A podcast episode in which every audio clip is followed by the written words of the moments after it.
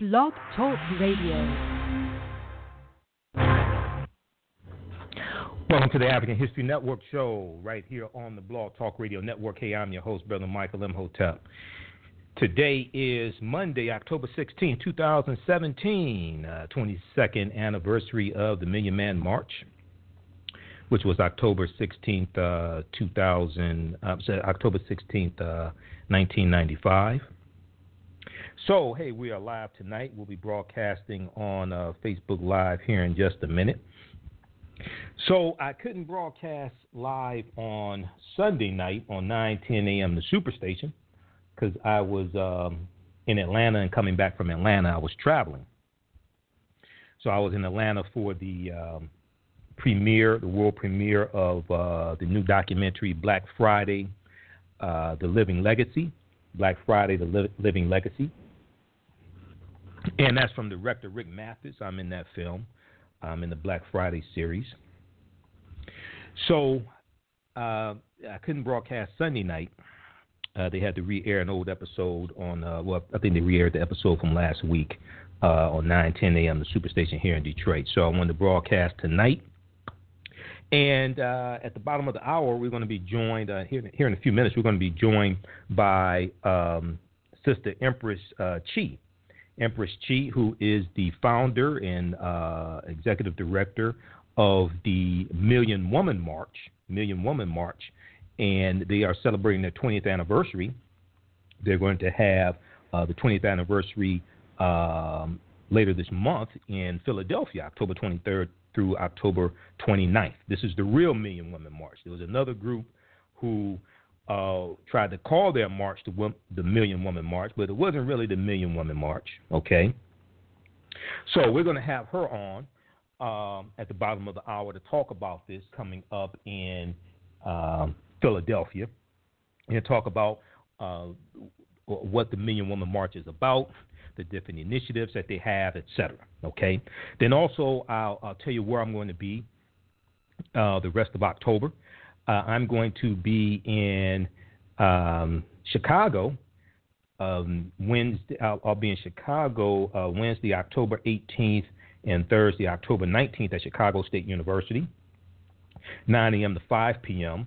Uh, 9501 South King Drive, Chicago State University. Uh, this is this will be in the uh, uh, Kwesi Ronald Harris Rotunda. This is for the Black Mall Ujima Marketplace, the Black Mall Ujima Marketplace. So I have a vendor um, uh, table there. So come by and see me, and uh, we can talk. I'll have my DVD lectures there uh, as well. Okay, so come on out. Uh, uh, Chicago State Chicago State University, Wednesday, October 18th, Thursday, October 19th, 9 a.m. to 5 p.m. That's a free event. Come on out. Okay. And we have the information at our website, AfricanHistoryNetwork.com. AfricanHistoryNetwork.com. You can also go to theblackmall.com, theblackmall.com uh, as well for more information. Okay. All right. So I'm going to, uh, we're going to get things started here on Facebook Live. Uh, we're going to talk uh, to Empress Chi tonight, and then also I want to uh, deal with uh, Colin Kaepernick as well. You know, I've been talking about the NFL protests a lot. I've been covering it since um, uh, the first article was written about it back August 27th, 2016, by uh, Steve Weiss for NFL.com.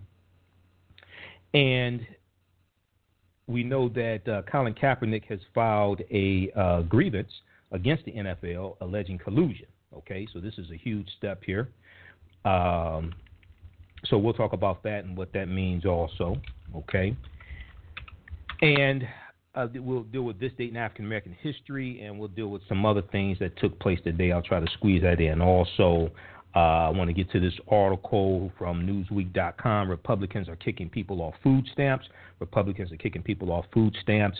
Uh, also, there was a story we posted on your Black World. Uh, we posted from yourblackworld.net uh, about um, uh, a, a, sister who uh, was, I think she was suspended from school for refusing to stand for the Pledge of Allegiance. Also, okay. So we'll talk about that also. All right. So the call in number is 914 338 1375. 914 338 1375 is the call in number if you have a question or comment. And uh, you, we're broadcasting on uh, Facebook Live. Let me start this up right now. Broadcasting on Facebook Live. Now, Facebook Live should be working here. Uh, let's check this out. And then you can also call in to the show. You can also call in and listen by phone 914 338 1375. 914 338 1375 is the call in number if you have a question or comment. 914 338 1375. And you can um, listen online at blogtalkradio.com forward slash the African History Network show, blogtalkradio.com forward slash the African History Network show.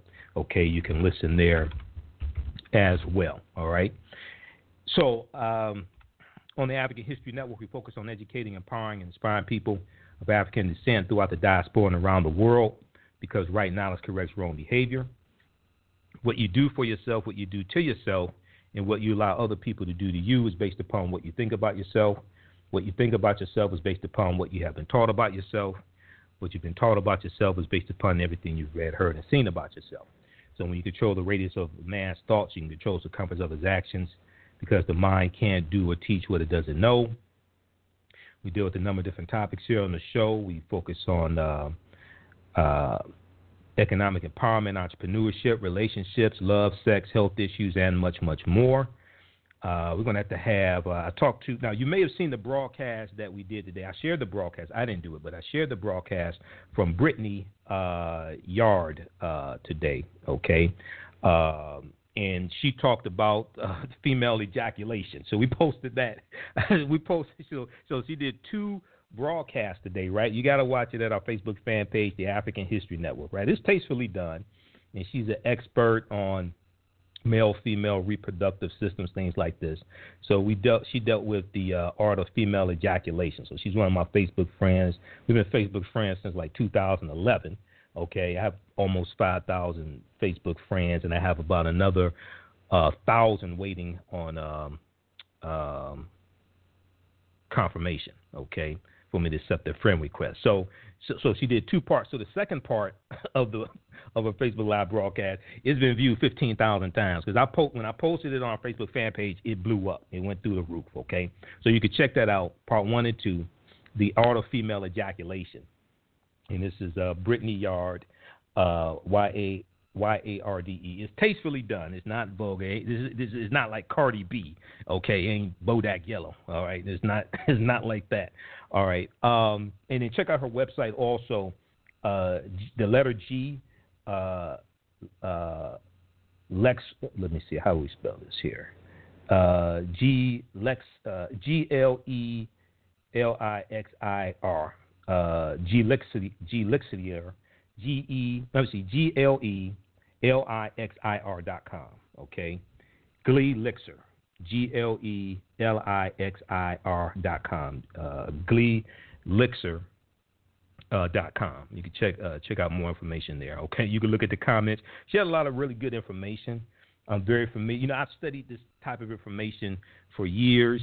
Um, I knew about the Grafenberg orgasm or the G spot. It's named after Grafenberg, who was the um, I think it was a physician or scientist who actually discovered it back in about the 19, I think it's about the 1980s or 70s. He discovered it. So you know, I knew about the G spot and, and, and Grafenberg orgasm like when I was 13 years old. Okay, don't ask me how I knew. Okay, I wasn't having, I wasn't sexually active.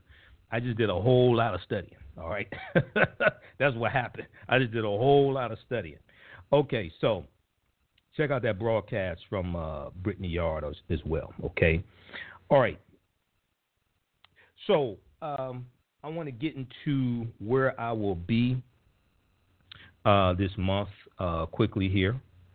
And uh, so people are laughing on Facebook. you know, that's what happened. So actually, here's what happened, right? Here's, this is a true story. This is what happened, okay?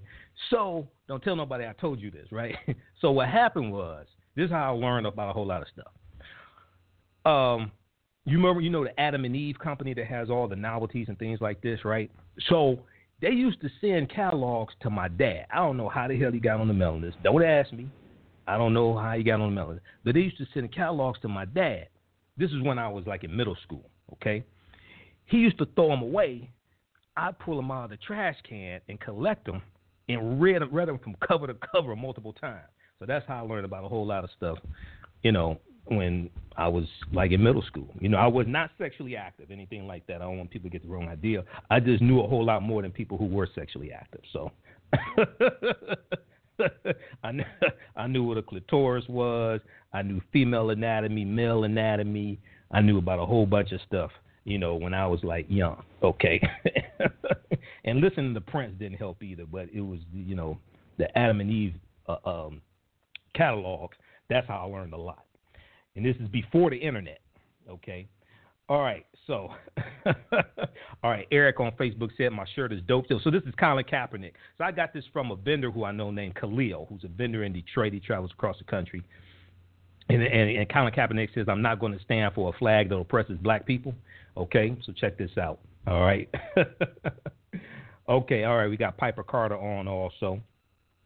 Okay, so um, I will be at Chicago State University, like I said, uh, Wednesday, October 18th and Thursday, October 19th for the Ujamaa Marketplace. This is put on by, by Cassiopeia and the Black Mall. So come on out and uh, uh, uh, check me out there. It's a free event. I'll have my DVDs there. We can talk. You can ask questions. Then this weekend, this Saturday, I will be um, with Angela Rye here in Detroit. Angela Rye will be here uh, in Detroit for Hartford Memorial Baptist Church for their social justice ministry. And I'll be doing two workshops there. So this is Saturday, October 21st. Uh, it's uh, eight. The whole, whole thing is from 8 a.m. to 1:30 p.m. 8 a.m. to 1:30 p.m. It's their social justice ministry. I spoke for them uh, about three years ago, and they invited me to speak again, and I was shocked because I thought they didn't like my information, didn't want me to come back. But uh, Sister Mary uh, asked me to uh, uh, come back, so I said sure. So my presentation, my workshops are at uh, 9 a.m. to 10:15 a.m.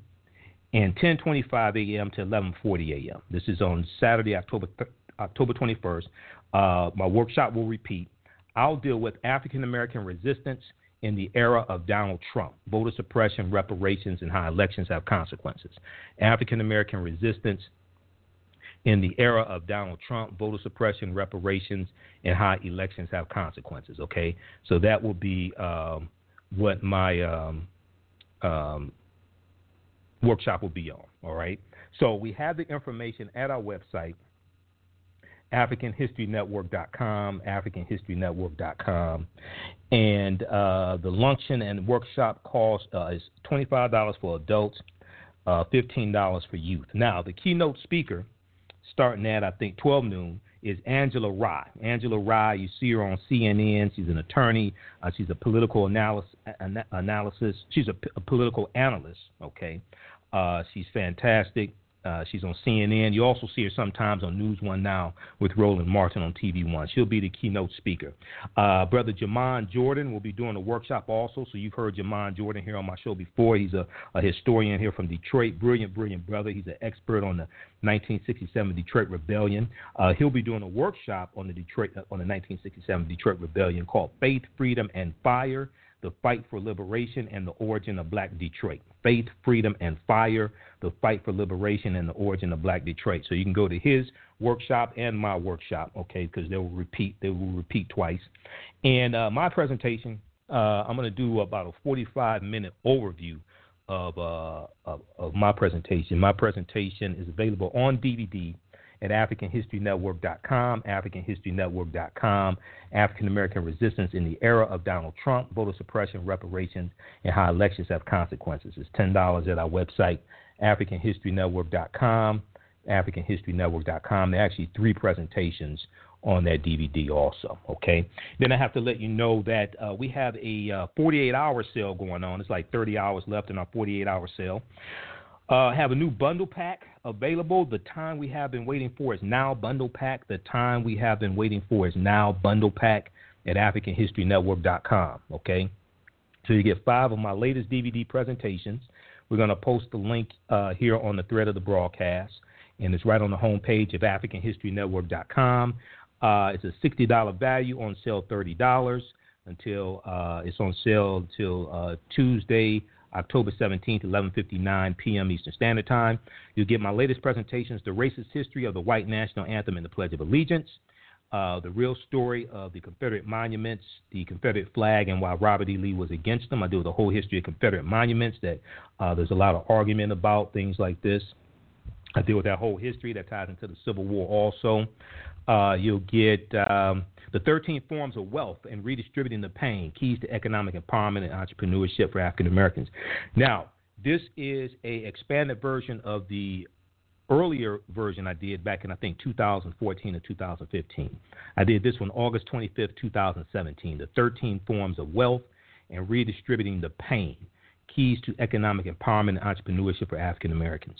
I also deal with redistributing the pain through economic withdrawal strategies. I deal with uh, 13 different types of wealth. I deal with uh, key traits that successful African American entrepreneurs need to have. I tie this into history also. Uh, you'll get also human guinea pigs, the history of the Tuskegee experiment of the Negro male on the Negro male. This deals with the Tuskegee experiment of untreated syphilis on the Negro male, which originally was supposed to last between six to nine months and ended up lasting 30 years from 1933 um, to 1973. Human guinea pigs, the history of the Tuskegee experiment on the Negro male. And lastly, you'll get how the Three Fifths Compromise of 1787, the Electoral College, and slavery empowered Southern states. How the Three Fifths Compromise of 1787, the Electoral College, and slavery empowered Southern states. Okay, so that is our uh, my latest bundle pack. It's a five DVD set. It's called The Time We Have Been Waiting For Is Now. The Time We Have Been Waiting For Is Now bundle pack. It's a $60 value on sale. We have a 48 hour sale. It's on sale for only $30. And uh, uh, it's on sale till Tuesday, October 17th, 11:59 p.m. Eastern Standard Time. Visit AfricanHistoryNetwork.com, AfricanHistoryNetwork.com. And those watching on Facebook, we posted it on the thread of the broadcast also on Facebook, okay? All right, so we're coming up here on a break in a couple of minutes, and then we'll be joined by uh, Sister Empress uh, uh, Chi as well. And uh, we posted the flyer for the uh, Million Woman March 20th anniversary. Posted that on our Facebook fan page, the African History Network, the African History Network also. Okay. Um, those watching on Facebook, share this broadcast on your own Facebook page. Invite your friends to tune in as well. And I'm going to post this information again here uh, and pin it so it stops so it stops moving. All right. Calling numbers 914 338 1375. 914 338 1375. You can listen by phone. You can also um, uh, listen at uh, blogtalkradio.com forward slash the African History Network show. Well, the the uh, protests, the NFL protests continue, and they should continue. Okay, I've done, um, you know, my in my latest presentation, um, um, the the uh, racist history of the white national anthem and the Pledge of Allegiance, I tie um, the history of the Pledge of Allegiance and the national anthem into Colin Kaepernick's protests. Okay, so I deal with the history of Colin Kaepernick's protests as well because they all tie together.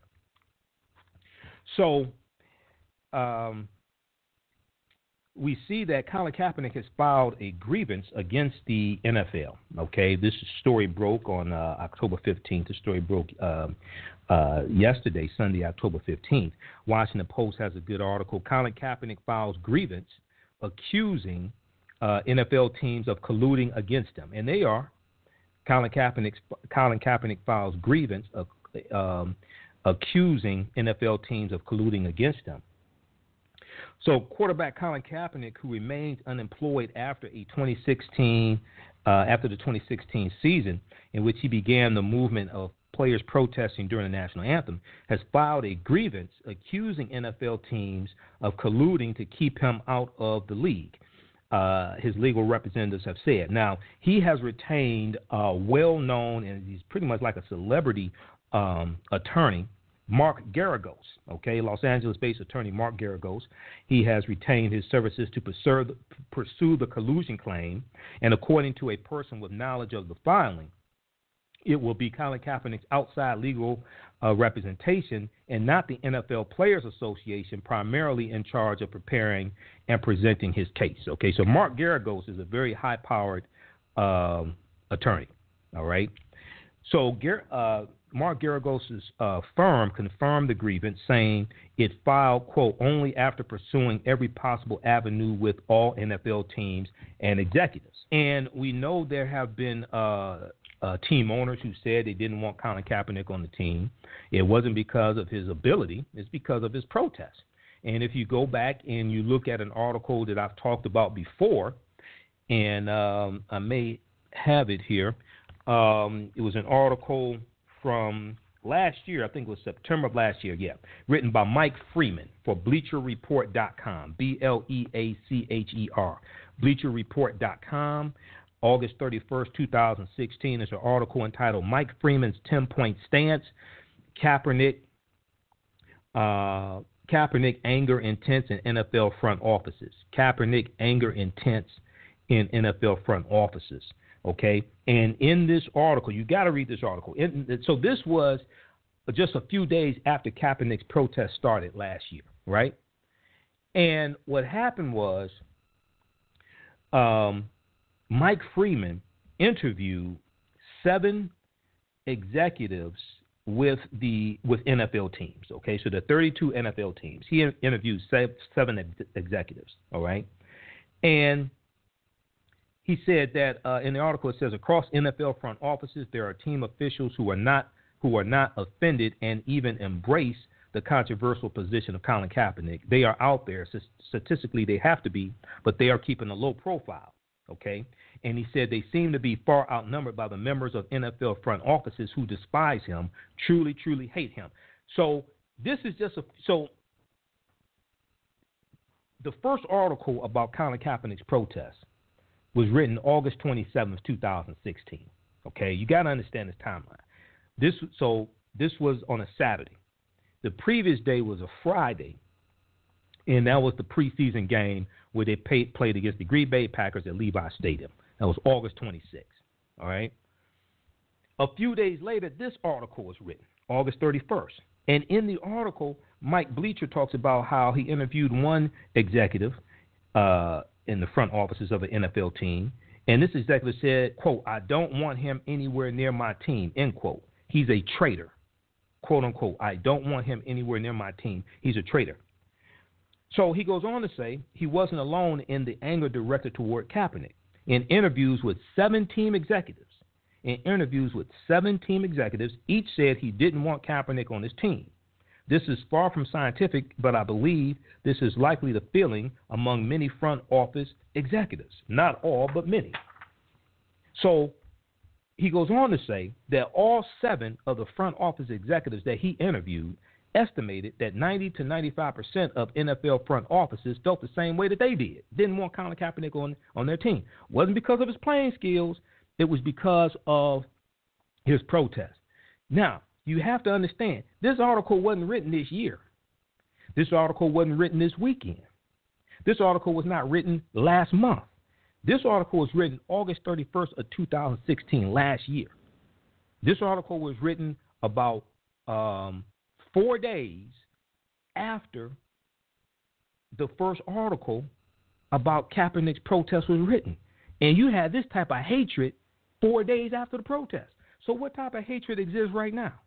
Against Kaepernick. This is why you have to do research on this. What type of hatred exists now against Kaepernick? Now that you have other players falling in, now you have other players protesting as well. And you know, I don't like to, I don't like to uh, compare football to slavery, but you have some players like Jerry Jones who have a quote unquote plantation mentality. And many, and you have some sports writers who who've called it this. They, he has a plantation mentality. And what's happening right now is we're going to use that terminology. You have a slave revolt on the plantation. And I think this slave revolt is going to be more like the Haitian Revolution as opposed to the Nat Turner Rebellion. Because the Nat Turner Rebellion of 1831 was put down by the militia there in Virginia. Okay, they the, the, the, the African slaves lost, but in the Haitian Revolution, the Af- those Africans in Haiti won, and they won their independence. I think this is going to be more like the Haitian Revolution than the Nat Turner Rebellion. So check out this article because this gives some background information. I deal with this in the presentation that I did, the racist history of the white national anthem and the Pledge of Allegiance. Okay, that's in the bundle pack we have available right now on sale, thirty dollars. The time we have been waiting for is now bundle pack. You can buy it separately, and it's on DVD download as well. All right. Um, so we should be joined by Empress Chi in just a minute here. Uh, we're coming up on a break. When we come back from a break, we're going to be joined by our good sister. Shout out to Professor Griff.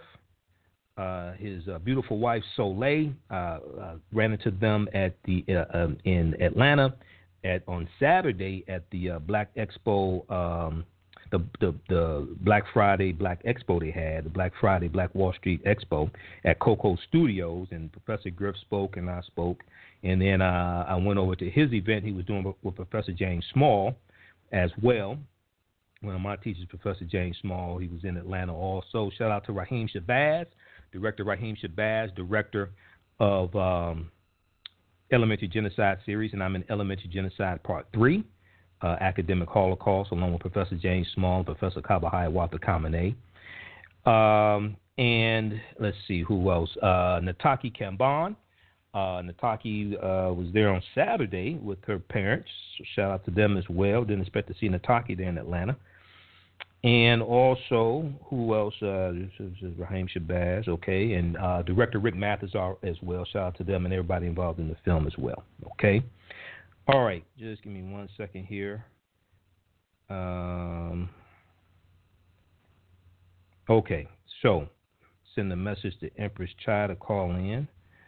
Uh, 914 338 1375. All right, I want to continue a little bit more with this story about Colin Kaepernick because now he's taking his grievances into the legal realm. Okay, so this is a significant uh, development here. Okay, so in a statement, uh, Mark Geragos's law firm also said, "quote," uh, and this is uh, Colin Kaepernick's attorney, "quote," if the NFL is to remain a meritocracy, okay, based upon merit, based upon you earning uh, whatever you get based upon your performance, is to remain a meritocracy, then principled and peaceful political protest, which the owners themselves made great theater imitating weeks ago, should not be punished, and athletes should not be denied employment based on partisan political provocation by the executive branch of our government, okay, specifically talking about Donald Trump. Protecting all athletes from such collusive conduct is what compelled Mr. Kaepernick to file his grievance. Now, the collective bargaining agreement between the NFL and the Players Union prohibits teams from conspiring to make decisions about signing a player. Let me repeat this the collective bargaining agreement between the league and the Players Union prohibits teams from conspiring um, to make uh, decisions about signing a player, but the collective bargaining agreement also says the mere fact that a uh, player is unsigned and evidence about the player's qualifications to be on an NFL roster do not constitute proof of collusion. Let me repeat that. The collective bargaining agreement also says that the mere fact that a player is unsigned and evidence about the player's qualifications to be on the NFL roster do not constitute proof of collusion. Okay? Uh, and I, I, see you there uh, on the line, uh, Empress Chi. We're coming to you in just a minute here, okay? For that reason, such cases are difficult to prove according to legal ex- experts. Now, uh, Gabrielle Feldman, Gabriel Feldman, who is uh, the director of the sports law program at Tulane University, said, quote, there has been some evidence of an agreement between multiple teams not to sign a player. Disagreement over personal decisions, as obvious as it is, may seem to someone looking at this, does not uh, provide evidence of collusion. Disagreement over personnel decisions uh, as obvious as it may seem to someone looking at this, does not uh, provide evidence of collusion. There has to be some evidence of an explicit or implied agreement, there has to be proof of a conspiracy. There has to be proof of a conspiracy. Okay? All right, so um, check out this article from WashingtonPost.com. Colin Kaepernick files grievance accusing NFL teams of colluding against him. Colin Kaepernick files grievance ac- accusing NFL teams of colluding against him.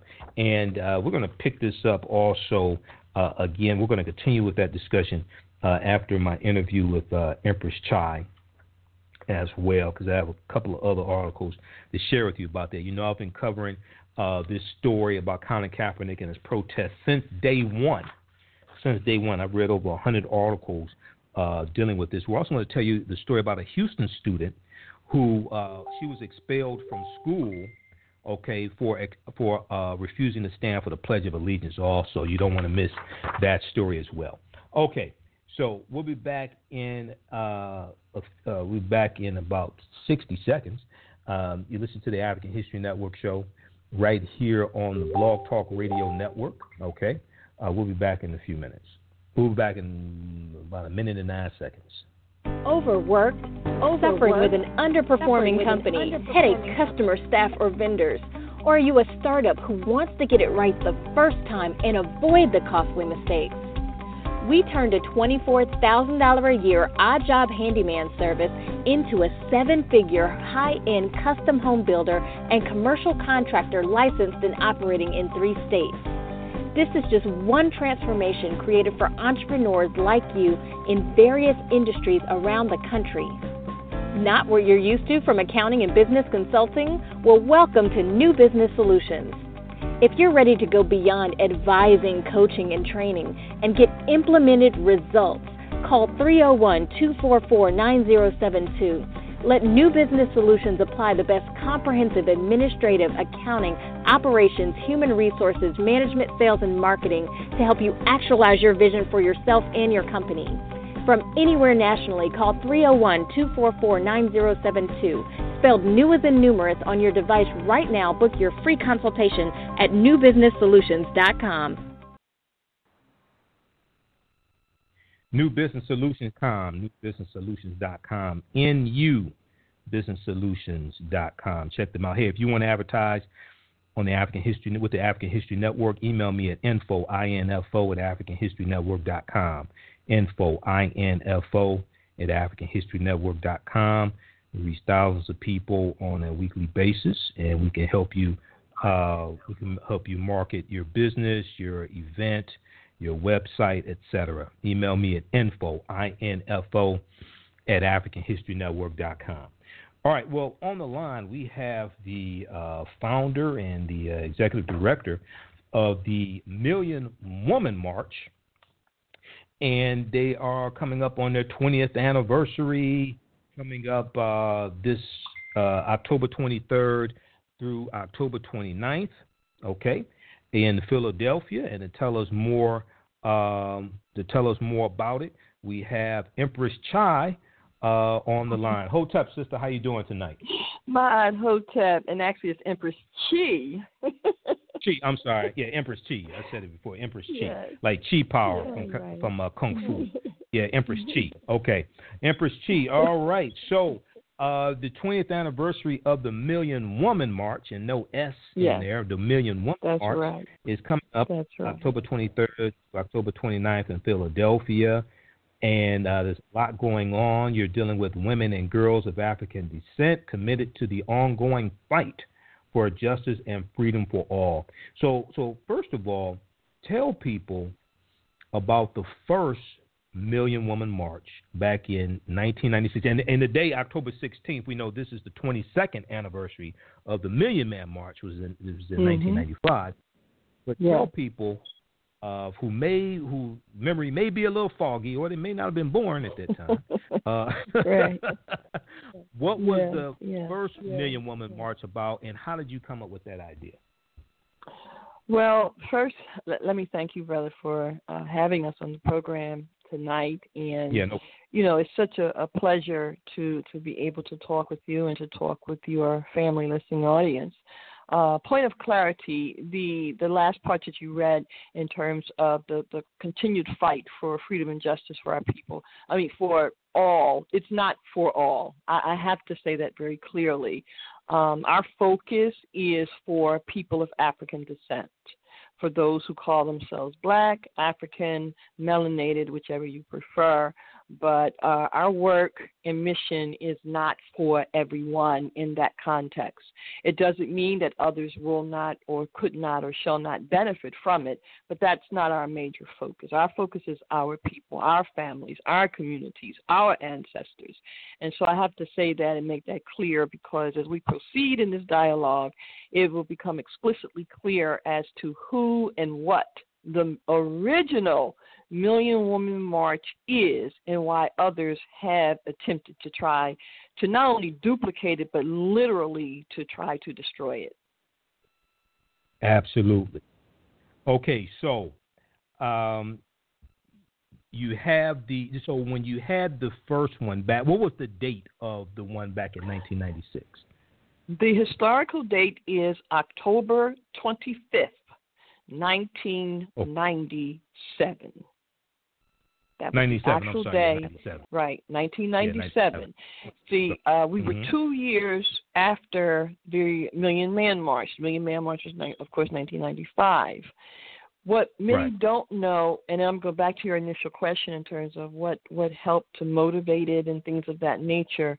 Uh, there's a, a almost a simplistic answer, which isn't so simplistic, but I will just say it and then elaborated another time, and, and that is what really motivated and inspired the Million Woman March was our ancestors and uh, being in, in, in this location, uh, meaning in a, uh, a, a city, a state, but primarily a country that has historically, traditionally, and in every other kind of way, uh, attempt to dehumanize certainly to do anything and everything possible to uh, destroy the real essence of a people. So that's what really motivated primarily the Million Woman March. Of course, seeing the brothers come together in such a wonderful manner, certainly that that has you know had to be an inspiration as well. But again, being a student of Dr. Ben, having, of course, you know, been around many of our great elders. For me, it was Baba Redman Battle, who was the President General of the UNIA, and others. Um, you know, these the, the years have to kind of groom you for some things, and so I started in this movement as a college student. Uh, I was uh, the president of the Black Student Congress a, a, in school, and you know learned about struggle in the communities, learned about culture. So, the Million Woman March right. gave me the opportunity to utilize some of what what I had learned. Right now, which college uh, did you attend? Well, I initially started at community college uh, of Philadelphia, um, and no, I, I really had no intention of going to college. To be honest with you, I had no interest in it. Uh, I liked okay. what I saw and read when I started reading about the student movement for the 1950s and 60s. Right. Okay. Right. And so I was reading all about that and hearing about it and talking to people that were involved in it. But see, I, I didn't realize that that had already come and gone pretty much at that time in the late okay. 70s. Okay. I, you know, I'm thinking right. it was still going on. So I'm like, oh, okay, I want to do that because it was exciting. I want to do that. So I went and joined up, went and signed up for college. I had no intention of none of that for real, for real. But I got right. there, you know, and most of what I had read or heard about was pretty much gone, but you know, it was a little teeny something there. And so again, I joined the Black Student Union, the Black Student Congress, and and you know, we were doing some things on campus and certainly challenging the system. Uh, from there, I went to Drexel University. That is when I really became closer to Mumia Abu Jamal. I was a student at Drexel. Oh. Mumia Abu Jamal used to come to our school because he was also an independent journalist. So he had his regular gig, but he used to come to our college campus to record his independent work, which was called Black Times Audio. And so I used to mm-hmm. sit and watch Mumia because I was doing uh, college radio and I had my own radio program. And I used to just sit and oh. watch him You understand, and that's why I'm so good now at what I do. I think, and and part of that is because I used to watch somebody who is par excellent all across the board. Right. And uh, you know, from there, he and I developed a, a brother sister relationship because in our community at that time, it really meant something when you said brother or sister or it meant something right. when you said I'm about our people or the struggle or whatever. And Mumi would walk down the street with his son on his shoulders, okay, and then he'd stop and sit on the step with you, and we chit, we just you know bust it up and so forth. So everybody knew him. So at that point, I'd gotten married. I was still in school, but I, I was uh, pregnant with my son. And so when it came time to have the naming ceremony, um, we we went to the, uh, the the center, the cultural center, and the Baba did services. And so he said, "Who will stand up and take care of this child if his father is unable to?" And it was Mumia Abu Jamal that stood up and said, "I will." So Mumia became my son's godfather. This was 1982. I'm sorry, 81. Okay. This was March of 1981. Uh, actually, it was June. My son was born in March of 1981. The naming ceremony was in June of 1981, and Mooney was almost murdered in December of 1981. Right. So right. those are some of the I, things that inspired. Mm-hmm. Right. Yeah, I remember uh, being in college and reading his column, uh, his mm-hmm. syndicated column, uh, yeah. the Michigan Citizen uh, here in Detroit used to carry mm-hmm. uh, his. So I remember reading that like um, every week. Uh, this was back in the uh, early 1990s. Uh, I mm-hmm. re- uh, reading mm-hmm. his. Uh, I, I would read Manning Marable, and uh, I'd read George yes. Curry and things yes. like that. Yes. yes. Yes. Oh yeah. Uh, oh yeah. Okay, so we have a number of dates coming up. We have October 23rd to October 29th in Philadelphia. Mm-hmm. Yeah. Let people know. You know, you and I talked earlier today, and uh, uh, here in Detroit, they they have another. Uh, they have a women's event going on the same weekend. So let people know. Uh, so so and we know back um, back in January, right? They had the women's march in Washington D.C. Mm-hmm, mm-hmm, uh, and mm-hmm, and initially um, now that was initially organized by white women. Initially, Absolutely. they tried. Mm-hmm. Initially, they tried to co-opt the name Million Woman March. Is that correct? Absolutely. That was all intentionally done because last year. I announced at the United Nations that the Million Woman March reunion was coming for October of 2017. It's our 20 year anniversary. Uh, so we didn't just pop right. up and do this. We've been working continuously for 20 years. We haven't gotten exposure or notoriety because we, we don't do the corporate thing. We've never had corporate right. sponsoring. We've never had a grant. So when you are not doing that, you don't get the kind of exposure or play because, you know, why would they want to push you? When you're trying to do something right. independent or when you're representing self determination, they're not going to help you do that or try to promote you in that. So, of course, we didn't get the kind of exposure that many of the groups do, and, and that was fine with us because it was never about uh, approval or exposure from the enemy. Now, that just wasn't our thing. So, but what right. happened was they kind of took advantage of people not knowing that we were still doing what we started out to do. And then they came mm-hmm. up with this plan of how to make sure that we're not able to come forward, knowing that our anniversary is coming, that we're now doing what we call from march to movement, and as such, right. now really bring forward what it is that we really are ready to do. So they came up with this thing of, oh, well, we're going to do a million women march. And that's why it's mm-hmm. so important that our people, that's why, brother, your program is so important because history, history, if we do not understand how, I mean, that is so powerful, other people get it. That's why they try to change it and try to create, you right, know, some exactly. illusion about it. So this is what they right. did with the Million Woman March because they figured, oh, they're dormant now, they're not doing anything. Well, they were in for a big surprise because when they attempted to use our name, sisters popped up from everywhere and really let them know that, oh, y'all got to be out of your cotton picking minds if you think you're going to do that one. So they then, of course, ended up changing the name to the Women's March on Washington, and they were also exposed right. in that this was white females attempting to use our mm. name. It was bad enough that somebody was attempting to use our name, but then white females, when in fact you know right. this was a exclusively black woman's Million Woman March was unequivocally about and for black women, African women, melanated women, period.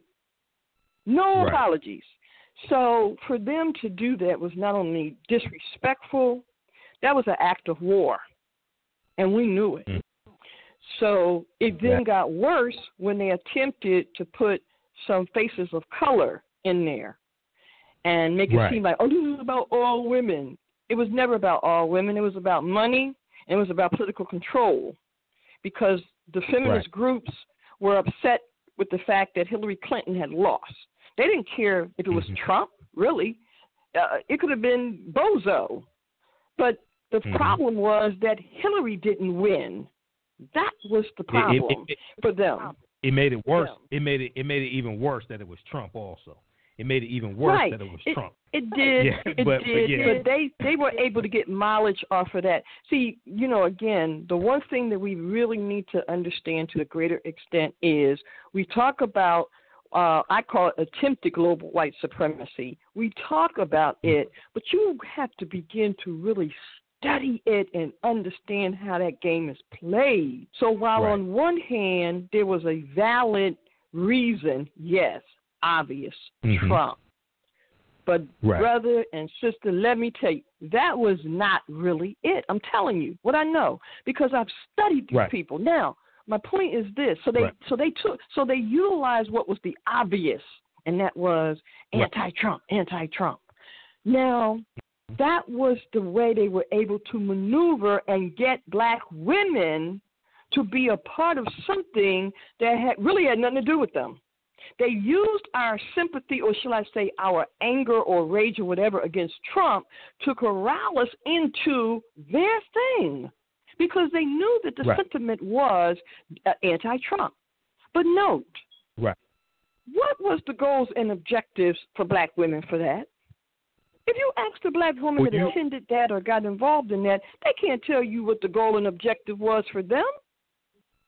They might tell well, you well, something about all women, but still. I'm sorry, brother. Go ahead. Well, uh, uh, let me say this because I saw interviews with various African American women. We know that they had, we know Janelle Monáe performed things like this. So for many African American women, they were there because they were pushing for issues pertaining to the African American community. For instance, police brutality, the uh, unjust killing of unarmed African Americans.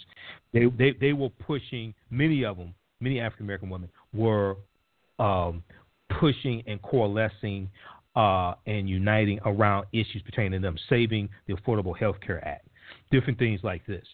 Um, that was within the larger uh, the larger protest, which is organized by white feminists who brought in uh, yeah. women of color. They brought in Tamika Mallory. They brought in Janaye Ingram. They brought in Carmen Diaz, okay, from um, the New York Justice League. They brought in Lisa Sarsour, okay. Um, so, so you had uh, many African American who were not there to quote unquote and I'm not saying you're saying this, but I'm just I'm just trying to give people some background mm-hmm. information on there. You had African American yes. women who, who went there not to unite with white feminists, but they were there to unite around issues that they were pushing pertaining to the African American community. Go ahead. And and brother, I say yes, that sounds good. And yes, mm-hmm. it is a fact to some degree, but I'm telling you, as I'm sure you and and and others know, trickery is very interesting. And so right. the one thing that we've learned about some of our teachers have taught us about the devil, and that the mm-hmm. devil is the master or the mistress of confusion. So right. what that also entails is the capability to manipulate and maneuver information and circumstances.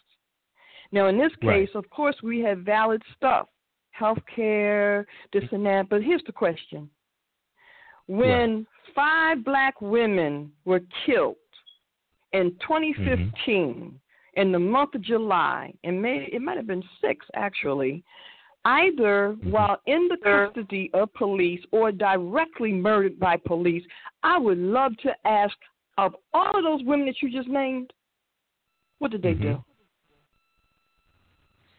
do? Actually, I'll check on that because I know that um, with them, I, I, I'll check on that because really now, note, now that, note, I don't want you to just tell me about Sandra Bland because, see, again, I do critical analysis.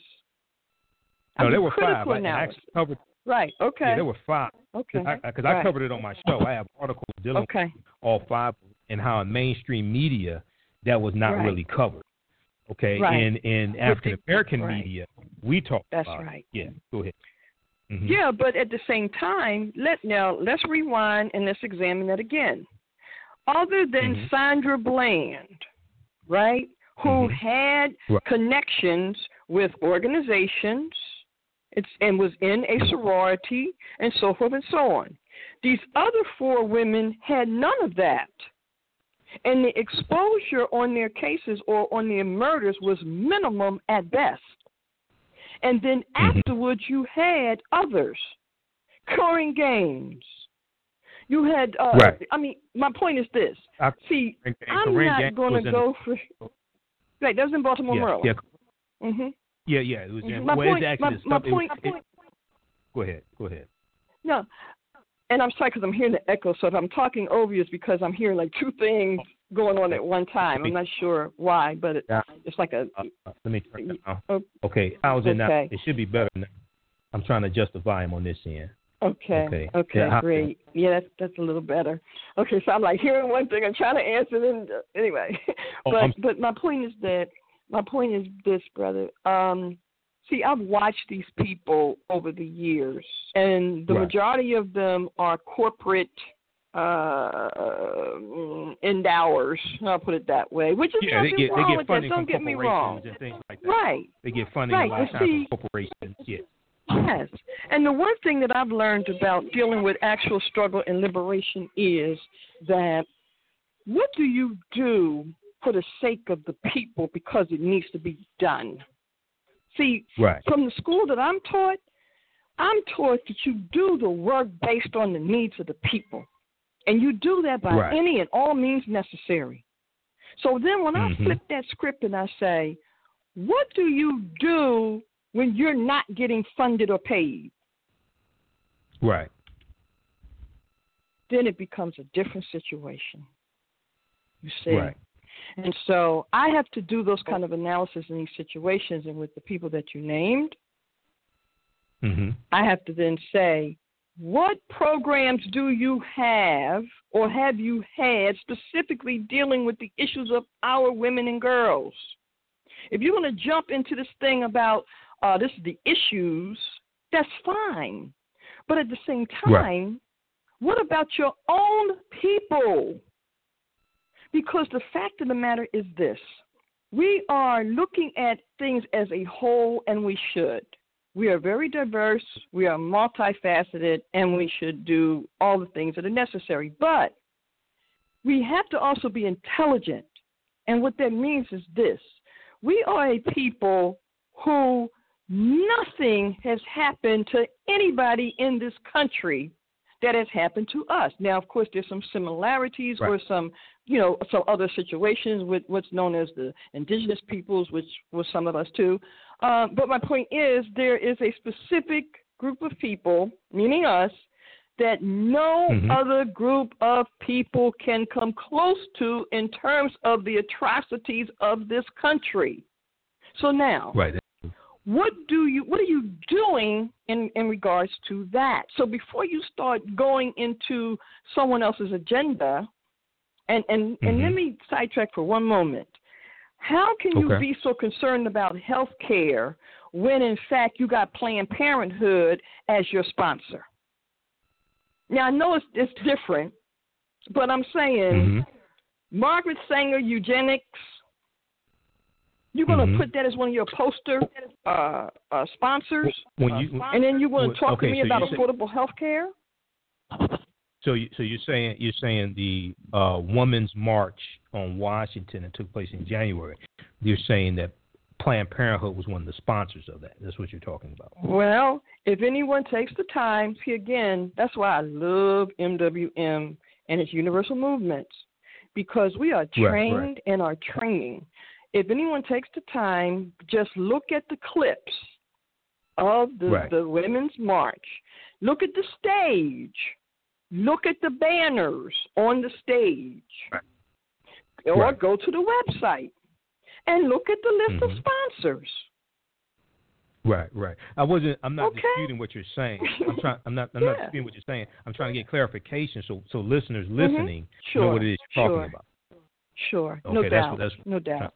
Okay. Right. I got you, okay, brother. So no, I, I understand. But no, but, but we have people around the country. We yeah. have people around the country listening, and they, and some of them may not exactly remember all that was pertaining to that march that took place back in January. So I, I want I want right. to clarify what it is. Right.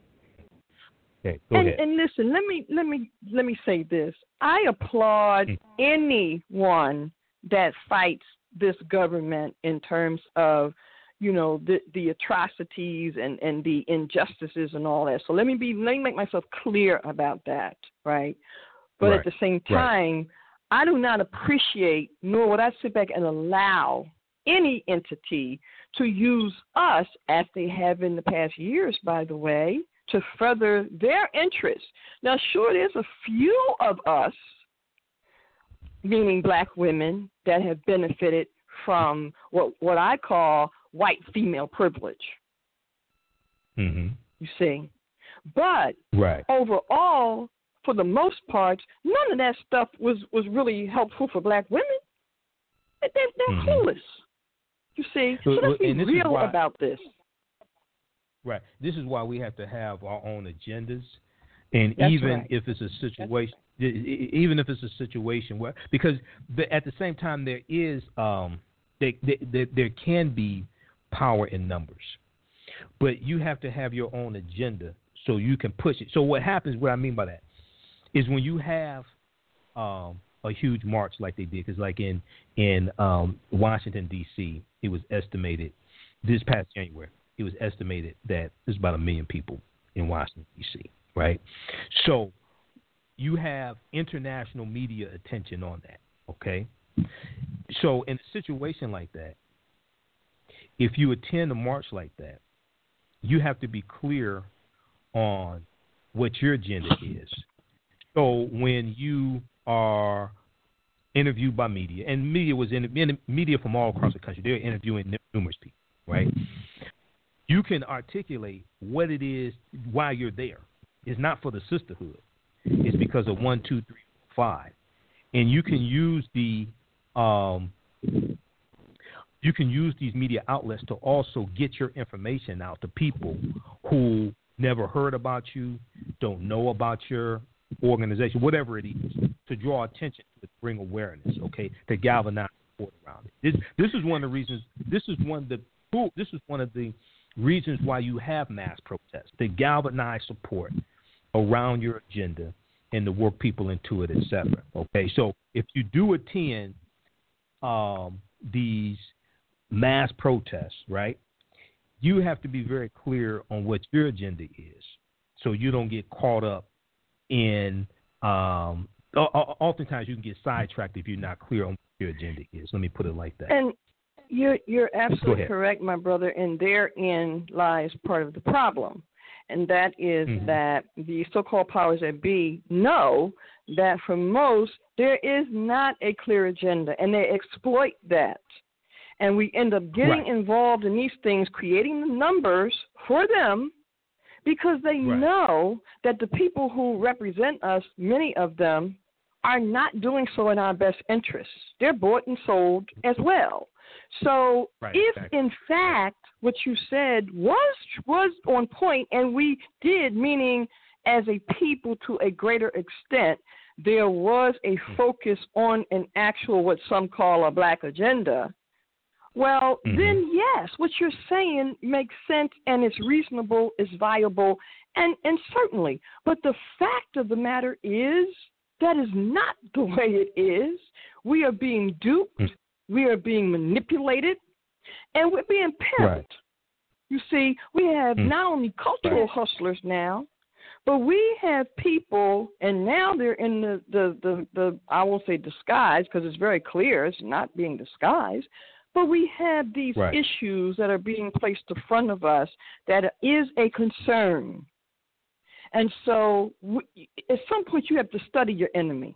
You, you, you. We must oh, do that. I mean, we've been taught to do that, and so we see over and over and over again. So yes, mass gatherings can do many things. And it does do right. many things. And if you do have a clear agenda, you can get that agenda uh, through. But in that mishmash of stuff, if you don't right. have an existing organization, and I learned this the hard way, because when I first started the Million Women March, I did not have a already existing organization. So when I went to go forward, I could not compete. My message could not get heard any further because the, the so called powers that be would block it. So my point is.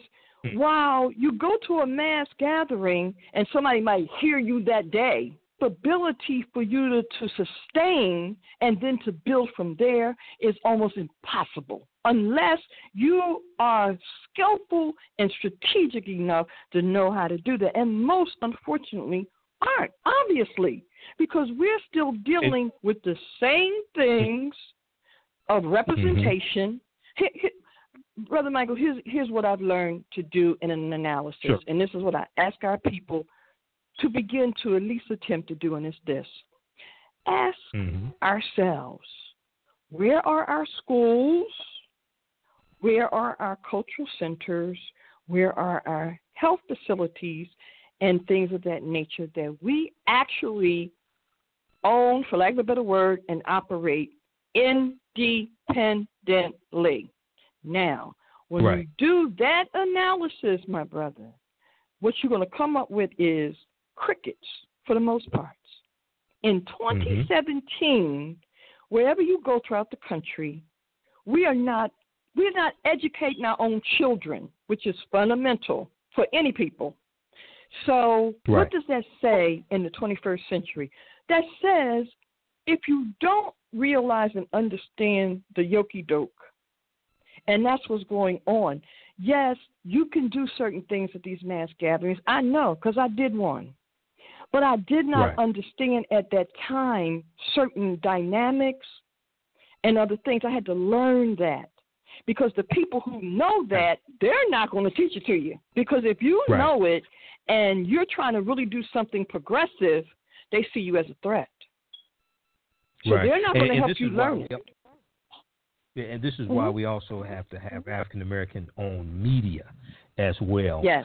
It, so yes. we can get this we can get this information out to to our people because my degree is in business administration with the major in marketing. Right. So I've been studying right. mar- I've been studying media 25 years as well as African history, African American history, things like this. Right. So this is you know Malcolm X is correct when he said the media is the most potent and he said the media is the most powerful entity on earth. They have the power to make the innocent guilty and to make the guilty innocent. That's, that's right. power. That's right. Control the minds of the masses. Okay, uh, let me do this uh, very quick. Uh, uh, uh let me see. Uh, we, we brought you on at. Okay. you got a few more minutes, sister. I'm looking Absolutely. at the clock here. You got a, Okay. All right. Um, it, well, first of all, if you're just tuning in, I'm Michael Imhotep, founder of the African History Network. You listen to the African History Network show. We're broadcasting on Blog Talk Radio, blogtalkradio.com forward slash the African History Network show. blogtalkradio.com forward slash the African History Network show. Uh, you can listen there. You can also uh, call in and listen by phone 914 338 1375. 914 338 1375. You can call in listen by phone. We're also broadcasting on Facebook Live on my uh, Facebook fan page, the African History Network. the African History Network, and on my personal page, Michael Imhotep, I M H O T E P. For those watching on Facebook, share this broadcast on your own Facebook page. Invite your friends to tune in as well. And you know you can listen to the podcast of these shows after the show is over with as well. Um, uh, at blogtalkradio.com forward slash the African History Network show, or go to our website, AfricanHistoryNetwork.com, AfricanHistoryNetwork.com. Uh, you can listen to the podcast there. We have almost 800 archived episodes of our shows uh, available uh, to listen to. They're free, and uh, they're also on iTunes at our iTunes channel, the African History Network show on iTunes as well. Okay. Uh, it, it, you you have time to take a, a, few questions if anybody has any questions. Oh, absolutely, absolutely. Okay, so uh, if you have a question for Empress uh, Chi, uh, give us a call 914-338-1375. Press the number one key to put you in queue so it can bring you on the air. Uh, 914-338-1375 and we're posting that here on the thread of the broadcast here on Facebook Live also. 914-338-1375. Press the number one key as well. Now, when you call in, we're not going to have time for dissertations and manifestos, okay? So need you get right to the point. All right. Okay. Uh, now, uh, the first Million Woman March was in uh, 1997, October 25th, mm-hmm. 1997. Mm-hmm. How many uh, how many women showed up for that march? Uh, it is an estimated 2.5 million. The city of Philadelphia okay. gave the number of 700,000, but um, again, when you do something that's independent, of course, they will attempt to reduce your numbers, and particularly if you're someone right. black, and, and then triple that with a woman. So um, right. what ended up happening was the University of Pennsylvania had done what's known as a um, aerial diagnostical study and as such, right. mathematically, their math department uh, evaluated based on the width and the length and all of that.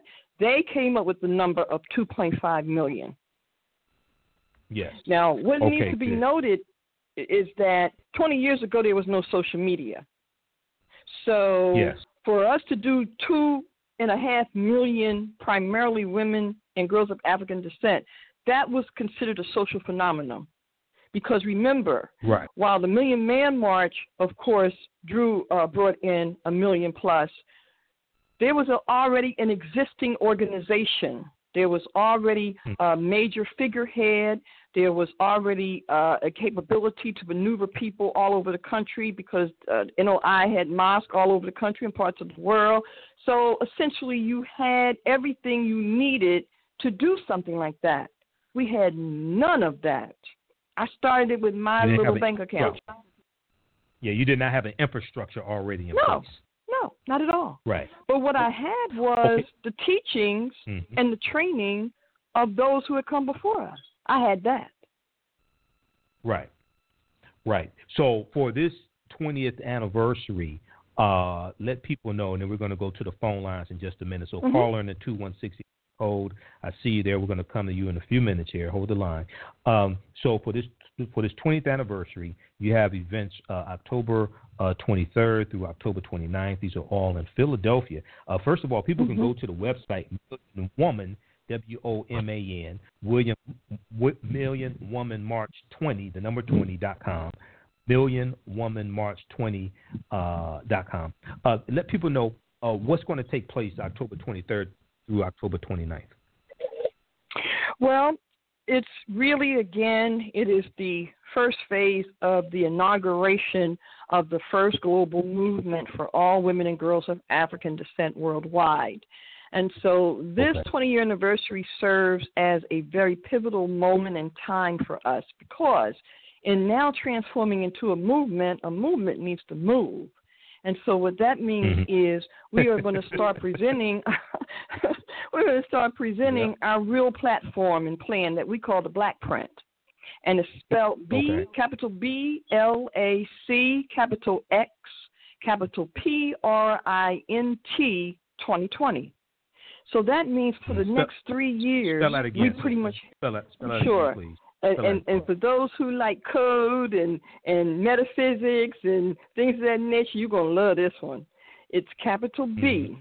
A, C, capital X, capital P, R I N T, all one word. And then okay. it's 2020. So it's black print. So your X is, is silent, more or less, depending on your perspective. Right. So it's Black Print 2020. And again, MWM has evolved into a real power base. And, and the way okay. it's designed, it's designed in a way that is what we feel very much connected to our ancestors and our ancient practices and, and, and understandings or overstandings, as some say. The B mm-hmm. and the X and the P are the main three letters in the black print. The B, I okay. won't go into explaining what that is at the moment, but I will say what the XP is. The XP, for those who are computer savvy in terms of programming and beyond, then you know just generally XP makes reference to extra performance. That mm-hmm. was somewhat of the symbolic representation of XP. We also utilize it in other contexts as well. So note that for African people, exactly, yes. So African people, anyone that has studied the glyphs or have studied certain Kemetic structures or whatever, then you realize that certain things are somewhat symbolic, that, that, that there's messages there. And so we looked at that over the years and we said, what's going to make us different or at least capable of advancing? And so we looked at some of the works of our people from ancient time to present day and then formulated, no, formulated, because we have formulas for what we're doing. We don't just have programs, we have formulas because we come from a, a more mathematical context. So, with that said, there are illnesses that our people are suffering from, needless to say, and, and, and that is both mentally and spiritually. So our position is to apply remedies because both in law and in medicine, you had that same word, remedy. So again, our right. black print is based on very solid kinds of understandings. And in as such, we are committed that within the next three years, meaning 2020, and again, from a more scientific standpoint, most understand 2020 as being perfect vision. Right. So this exactly. year kicks off and takes us into next year. Next year, MWM will be 21. 21 symbolically means you're grown or you consider to be right. grown. You see, so we've mapped this thing out for the next three years in such a way where we're saying we're going to have our own school or at least begin a process that will take us there. We're going to have our own health facility in our communities. We're going to start with one, right. build from there. The same thing in terms of cultural centers, because these things are fundamental for a people, you see. And so, again, we are committed to making certain that we can educate our own children. So, first, in January, we offer our National Black Homeschooling Network so that those of our people that want to begin the process of taking our children out of those places. Mm-hmm. So that's January 2018, right? Hello? Empress, can you hear me? Hello? Hello? Okay, we lost Empress. Okay, she'll call back in. Stand by. Uh, let's go to the phone lines quickly here. Uh, let's see. Call on the 216 area code. Did you have a question or comment? Just listening. 216. Uh, last two digits are 46 of the phone number. Do you have a question or comment or just listening to the show? I do. Yeah, I have a question. Greetings, Brother Michael Imhotep. Greetings. Um, I have a question okay. for the Empress. I don't know if she can hear the question, okay. but we, we got. I'll go ahead. Well, just hold on one second. She called back in. I'm gonna bring her back on. So just one second, okay? All right, let's bring okay. her back on. Okay, Empress, okay. we have you back. Yes, I'm here. okay, your call dropped. It's okay. All yes. right, so um, we um, we have a question uh, here for mm-hmm. you as well. Okay. Uh, okay, sure. sister, tell us what's your what's your name? Where you're calling from? My name is Angela. I'm calling from Cleveland, Ohio. So okay, my Angela, question is Ohio. yes, yes, yes. Thanks, brother. My question to the Empress is, with the condition of uh, black people today, both you know, our internal issues. We have, you know, just our issues, divisions amongst one another, and um, what they call the hotep hustlers, and people are sleepwalking.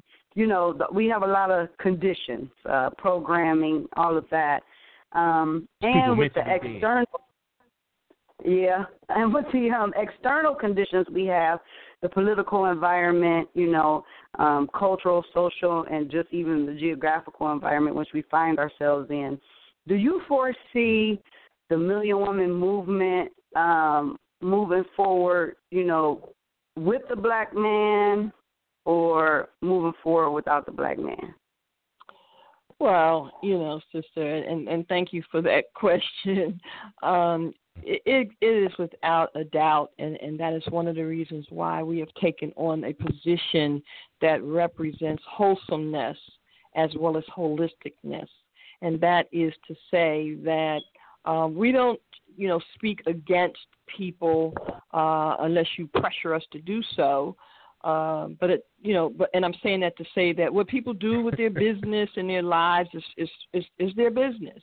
But but MWM focuses on the family. We focus on our traditions as a people, and and African right. traditions are steeped. I don't care what part you go to throughout the diaspora. Historically speaking, we are steeped in family from a context of it being in a natural form. Okay, now I know that mm-hmm. might mean something different to certain people, but without me going all into it, uh, I don't want to do that at this moment. I mean, again, if you ask me, I'll okay. tell you, but at the moment, I'm right, just going right. to say that um, we love our brothers. We all are, are dealing with issues and problems as a people that have been, for the most part, as far as we're concerned, put forth by a common but not so common enemy.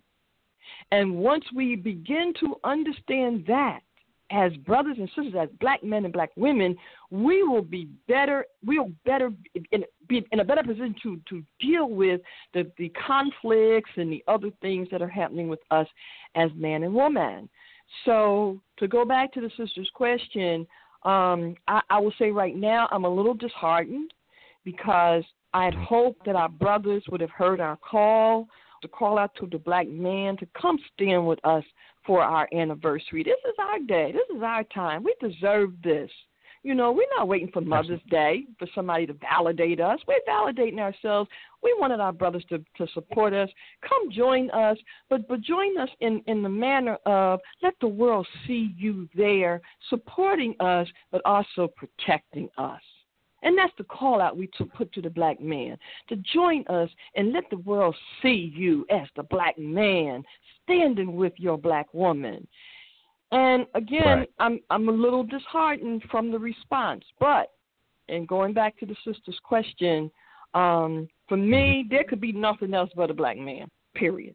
So yes, I see. Exactly. I see difficult times. I mean, I, look, really, look. You know what? I'm a, I'm gonna tell this quick story. There are people who okay. say that I'm a little arrogant, that I'm a little egotistic. Uh, actually, they say I'm a lot that because um, I speak what I say and I don't care. But but right. I'm gonna say this. I'm gonna say this. I had black men as a child in my life okay? And I was all of that the chips, the popcorn, you name it. In their world, I was it. I was the princess, for lack of a better word. You understand? Right. So I grew up right. being cared for, loved, and you did not dare touch me. You understand? So my point is that right. I'm the way I'm, I am now, probably because black men made sure that I was strong, that I was strong, that I was loved, that I would take no stuff from nobody. You understand? So right. I'm saying that to say it was black men that showed me that of black men. They loved me. And I knew it. Yeah. You understand? So this is why it's so important that our men have the, a certain kind of relationship with their daughters. You see, because Absolutely. there are certain things there. I'm telling you, it is it's life fulfilling, life fulfilling. So going back to the sister's question, um, I am right. uh, to a great degree. I am who and what I am because I know the true love of a black man.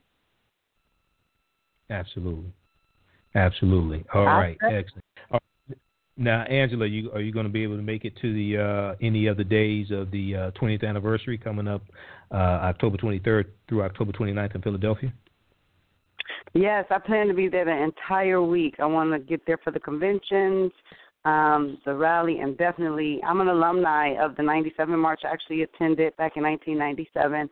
I was in graduate school. Okay. I'm at the University of Kentucky, and we got on the bus and rode, you know, all the way to Philly, and it just really changed my life to be around that many dynamic uh black women in one place. The energy, you know, it just was incredible. So 20 years later, I still remember that, and I would not miss it at all. I would definitely be there. Are you gonna be there, brother Michael? Uh, yeah, you know, I talked to uh, the sister about the talked to Empress uh, Chi about it today, so uh, I'm looking at uh, trying to be there on the on that Saturday and Sunday. That's the uh, 28th and 29th. Uh, I got to figure that out, which means if I'm there on Sunday, I got to let the radio station know I can't do my show Sunday night. So that's Sunday night. So uh, I'm trying to juggle that, but I'm tr- I'm definitely trying to be there uh, that Saturday and Sunday. So I got to figure that out because I am in Chicago. This would be the fourth state I'll be in this month. I was in Atlanta this past weekend. The beginning of the month, I was in Louisville, Kentucky. I'm in Chicago uh, this Wednesday and Thursday, and uh, I'll be in Philadelphia. It looks like the 29th and the 30th. I mean, 28th and 29th. So mm-hmm, uh, mm-hmm, yeah, I'm all over the mm-hmm, place. Mm-hmm. Okay. Well, let, so let how many how many of you all are coming? Oh, go ahead. Well, let me just add this because I think it's important that people know that we don't want people to see this as a march per se. This is our mm-hmm. inauguration or the beginning of putting uh, establishing our movement nationwide and worldwide.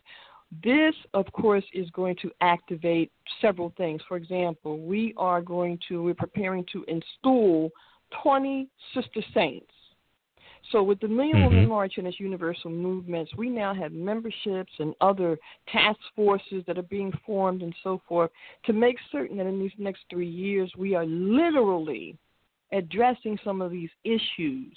So we're looking at think tanks and other kinds of things right. to assure that we're able to really deal with productivity.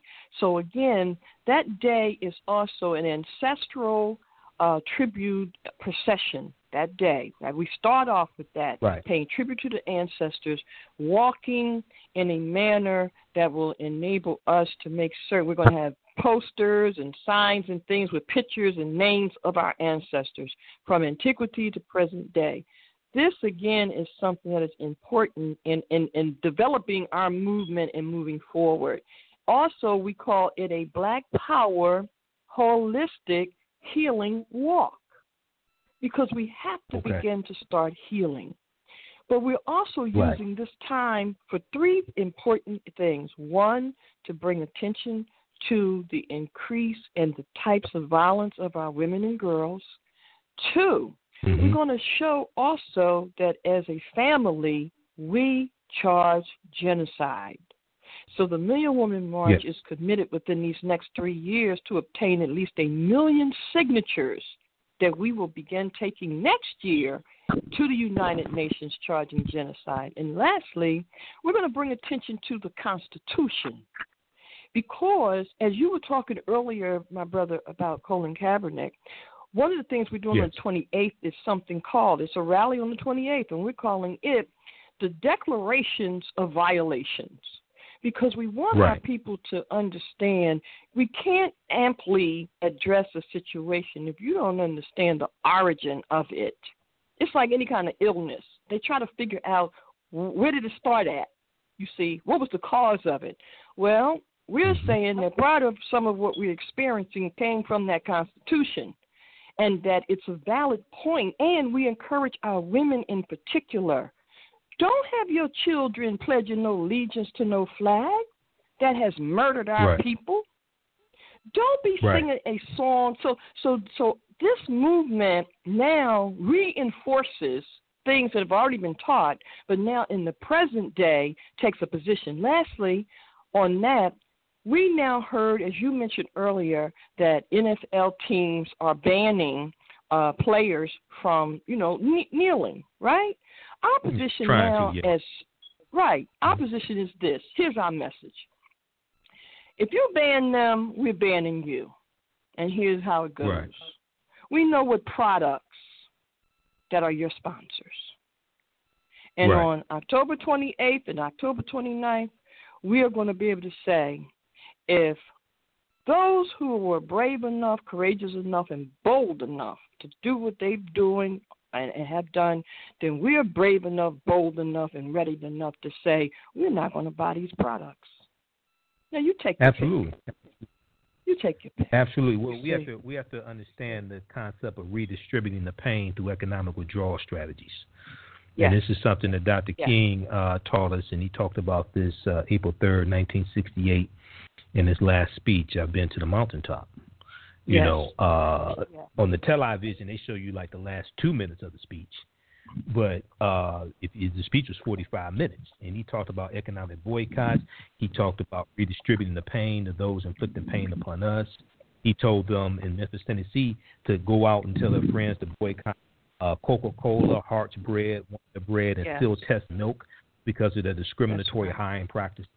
You know, so yeah, we have to uh, uh, engage in uh, targeted, sustained economic withdrawal strategies. Absolutely. Okay, well, Angela, thanks for calling in. Well, that's why going back to what you were saying earlier about how a crowd or how uh, a large gathering can do something. See, this is proactive. We have the yeah. crowd. We're going to have the crowd, and now we're able to say, and this is what we're going to do. Not go. Absolutely. Not once you get back home. This is what you're going. This is what we're going to do. You see, we have a plan of action ready for you right now. Now, one right. other thing about that too is this. On today, of course, we said this is the 22 anniversary for the Million Man March. We are inviting right. Colin Kaepernick and and uh, Jenkins from Philly, uh, the Eagles, because he also you know took the oh, knee, Jenkins? and others. Yeah, yeah, oh, we're inviting all of them yeah. to join us because we we're going to show yeah. a united front and not front and not black people just fronting. So right. today, to, so, right. so today, now again, Million Man March, yes, but also we are inviting Tommy, brother Tommy. Um, oh gosh, his name just escaped me.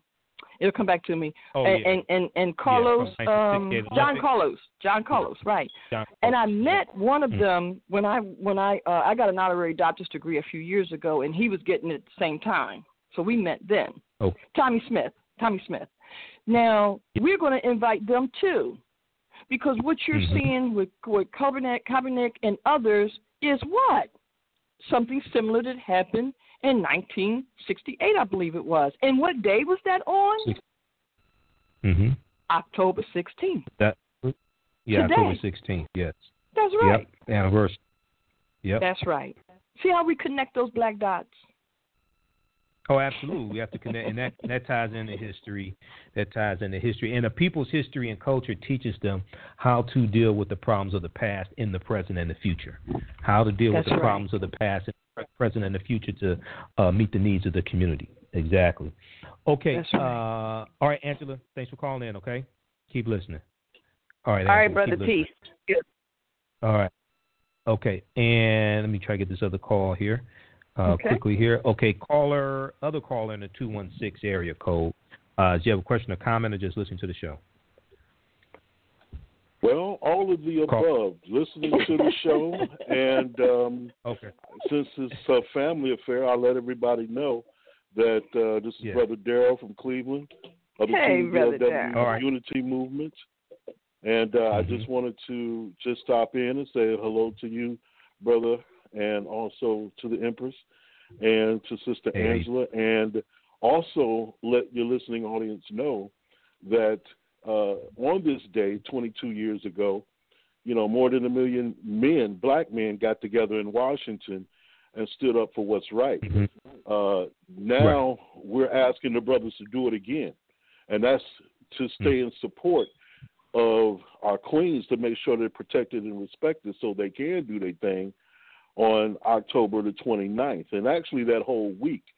So if you have a mother, uh, a daughter, a wife, girlfriend, sister, cousin, someone who is participating in the Million Woman March 20 year reunion and commemoration, I suggest you, hey, go to the website and and support them. Support this this worldwide event that is going to be one of the most historical uh, events of our time. Uh, you could be a part of it by doing that. So, you know, brothers, it's time to check in. Black men, it's time to check in. It's a call to the brothers to step forward and assist these women and what they're doing.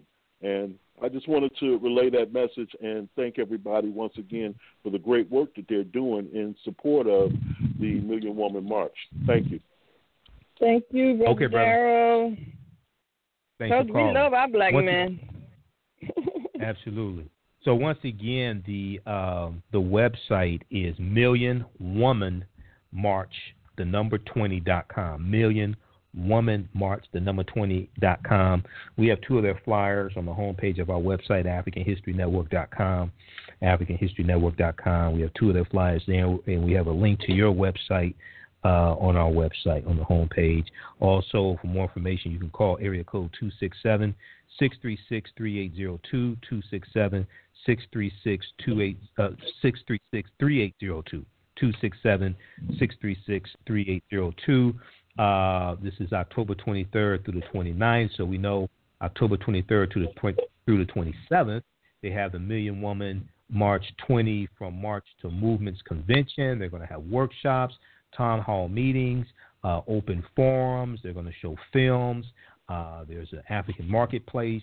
You can go to their website and they'll have a breakdown of uh, what's taking place. Then on October 25th, they have the International African Women's Solidarity and Appreciation Day, International African Women's Solidarity and Appreciation Day.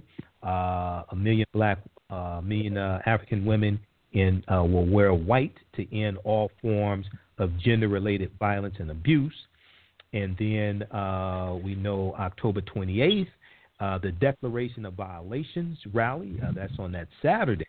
and this is when they'll talk about the U.S. Constitution, speak out and protest uh, uh, demonstration, with greater attention to the de facto and de jure uh, misrepresentation, fraud, and subsequent human rights violations uh, from the time of its conception to today. So, better understanding that history, and which is tied to the 13th Amendment, which was uh, ratified December 6, 1865, adopted December 18, 1865. That was after the end of the Civil War.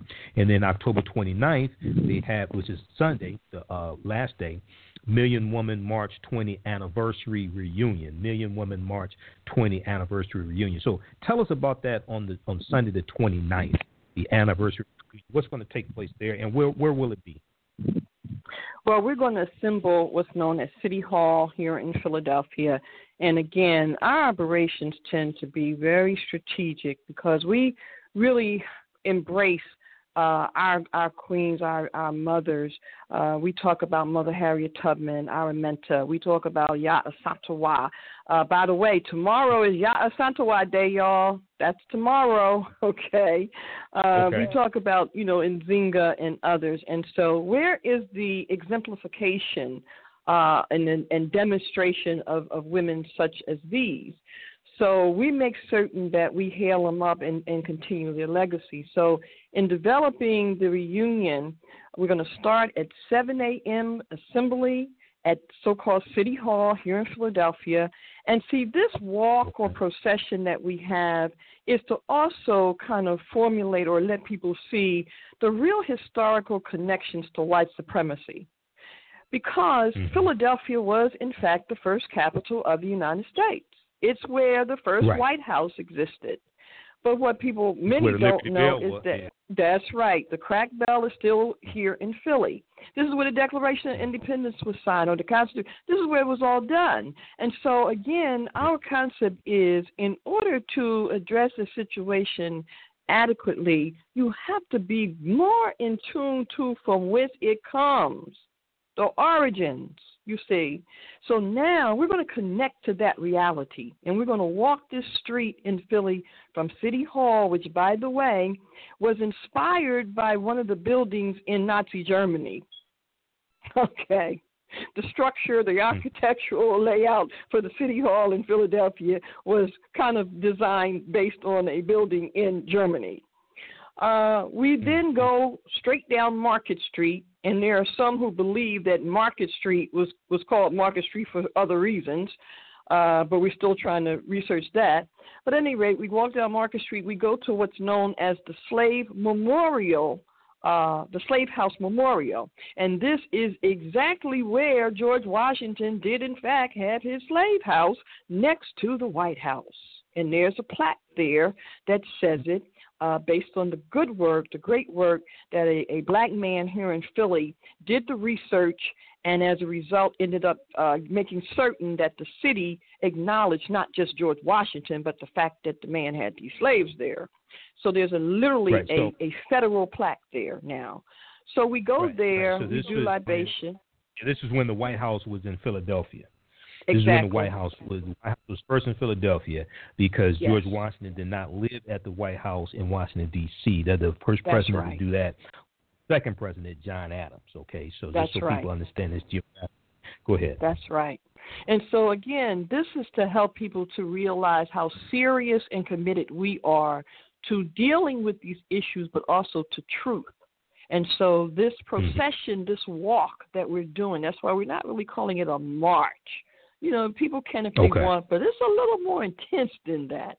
And again, it's right. steeped with history.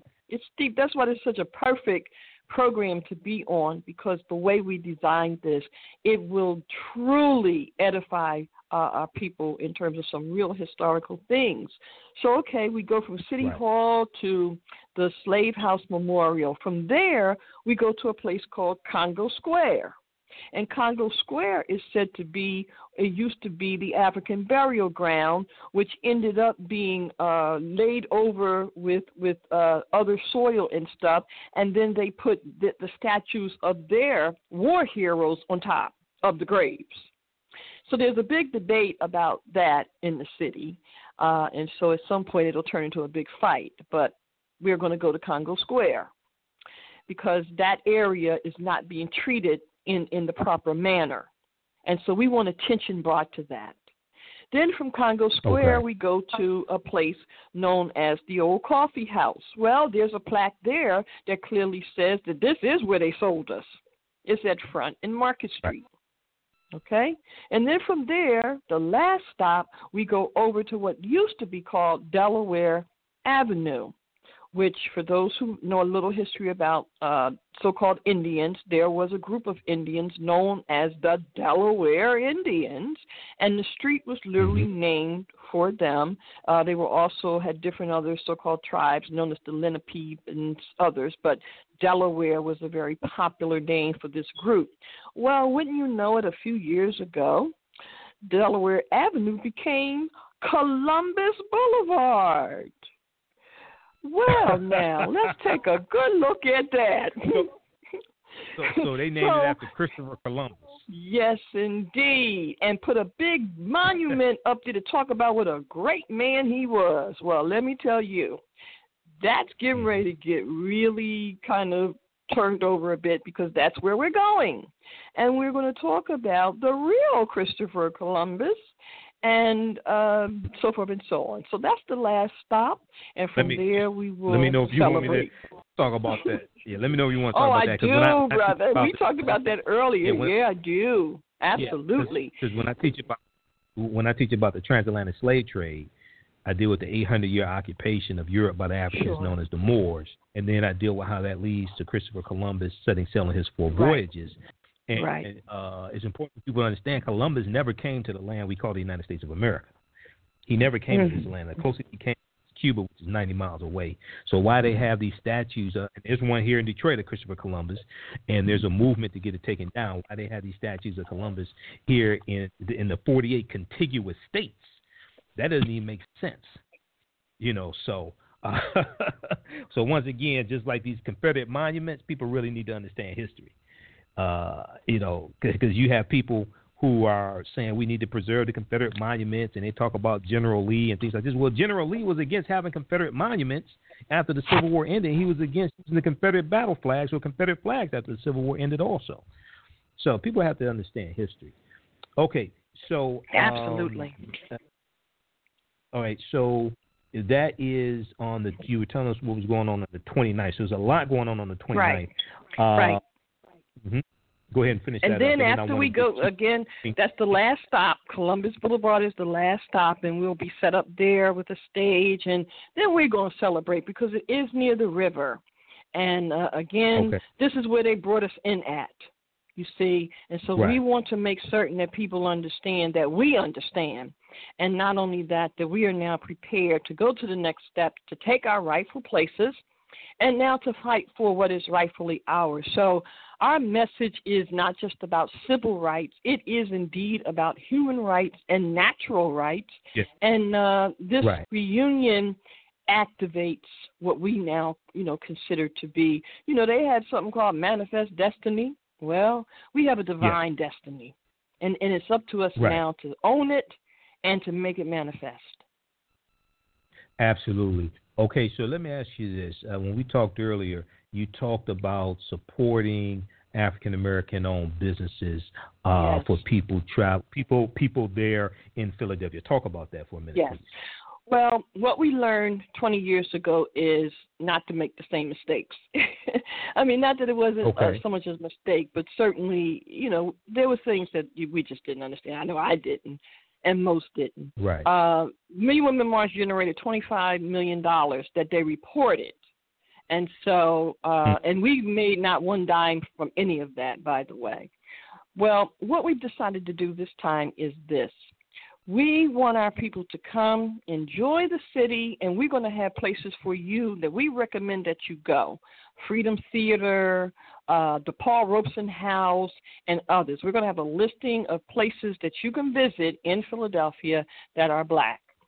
But what we're also mm-hmm. saying to our people is that when they go to Philly, that please refrain from any excessive spending. Actually, any spending, if possible. I mean, you're going to have to spend something, obviously. But we do not want mm-hmm. our people to come here and spend a lot of money with other people. We have vendors, merchants, we have wonderful quality things for, for our people, and we are really, really impressing upon everyone to please come and purchase, make your purchases at our marketplace. Okay, uh, right. and so with that said, um, you know, you you will come. Some will come directly to the location where we are. Some, if you are going to be catching a train in or the, or uh, other kinds of public transportation, you'll have to come to the center city first. But we're asking you to keep it moving, keep it moving, right. because unless right. we designate otherwise, because this is political and it is about business too, and we're saying if people right. want to respect our dollar, so we're going to make Absolutely. sure that we have a little more control over where our dollars are going. We have to at least try to Absolutely. do that. Now, we can't uh, prevent the hotel thing. There's nothing we can do about that. People do need to use the hotels, you see.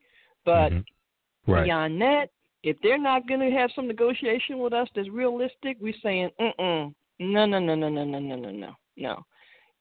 Well, Family, well, well, bring you, your you dollars to our people. Yeah, yeah. Well, you, you you don't spend your dollars with people that don't respect you. Okay, this is this is and this is something during the civil rights movement. This is something they utilize economic boycotts, and Yeah. the mo the longest the longest economic boycott wasn't the Mon- the Montgomery bus boycott, which lasted 381 days, lasted from December 5th, 1955 to December 20th, 1956. That's the one people know about the most. But if you look at the one that's in Alabama, that lasted four years. That was from 1957 to 1961, and most people don't Right. even know about that one.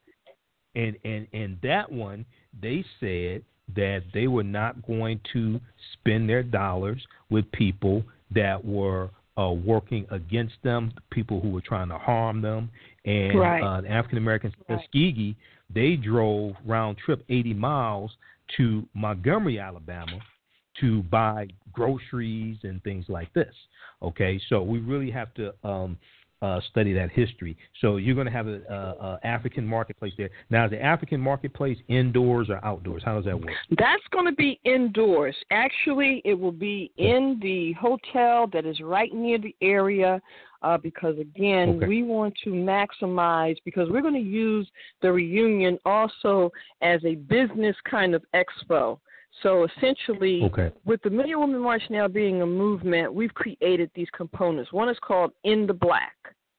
Uh, we okay. this is a business entity of MWM, a membership entity, and so we're literally on a national level obtaining members for In the Black and this is going to kick that off okay. meaning we're showcasing showcasing black businesses. And we want to do it in a way that is really nice. We want to present it in a certain kind of manner because this is an ongoing empress okay. Empress dropped. Okay she'll call back in. We'll get her back on in just a minute. She said this is ongoing. She's talking about in the black uh, we have the information at our website, AfricanHistoryNetwork.com. AfricanHistoryNetwork.com. We have the information there. We have the flyers there, and we have a link to their website, which is MillionWomanMarch.com. MillionWomanMarch.com. Uh, so definitely come on out. Uh, people, people, women are coming from across the country, and men as well. Uh, definitely come on out for this, even if you can't stay uh, from October 23rd to October 29th. Definitely come for one or two days. We know the most number of people will definitely, you know, of course, be there that Saturday and uh, that Saturday and Sunday, October 28th, October 29th as well. And we definitely want to recycle the African American dollar. We have to uh, uh, focus on economic withdrawal strategies and redistribute the pain to those inflicting pain upon us through economic withdrawal strategies. And, you know, I talk about uh, economic guerrilla warfare. And the three principles of economic guerrilla warfare are redistribute, redirect, and renegotiate. Redistribute, redirect, and renegotiate. Uh, redistribute the pain of those inflicting pain upon us through economic withdrawal strategies. Redirect dollars to African American owned businesses so we can become the number one employers of our own people, just like every other ethnic group in this country, and renegotiate our relationship with corporate America as well by redirecting dollars to uh, African American owned businesses in the forms of vendor contracts, uh, advertising dollars with uh, adverti- advertising agencies. Uh, distributorships, things like this, just like they do with everybody else. Okay. All right, right. So we have Empress Chi, we have Empress Chi back. Um, okay, so you you left off talking about in the black, and you said this is yeah. ongoing. Absolutely. Again, uh, we are a movement now, so we have to ask ourselves how are we going to continue to not only sustain but to move forward. So I've created yes. components whereby very soon uh, any of our black businesses will be able to become in the black members on a national level. And how that's going to okay. operate is in several ways. For example, now we know that the so called holiday season is coming up. Well, MWM mm-hmm. is looking just yet, but hopefully by Black History Month, to have a catalog, a catalog that will okay. feature uh, various products. Now, the first product line we're looking for is we want our people that make uh, shea butter products for hair, skin, any kind of personal body care we're literally recruiting brothers and sisters that make those products throughout the country. We want them to send them to us so that we can sample them, etc. If they're selected, we will feature them in the catalog in February. In other words, we plan to be a national distributor for our people who have quality natural products. And we've gone right. we've gone all, all, over this country. You've been to different events, my brother, and You've seen some of the mm-hmm. wonderful products that our people have. But the problem, one of the problems has been the lack of capability of marketing.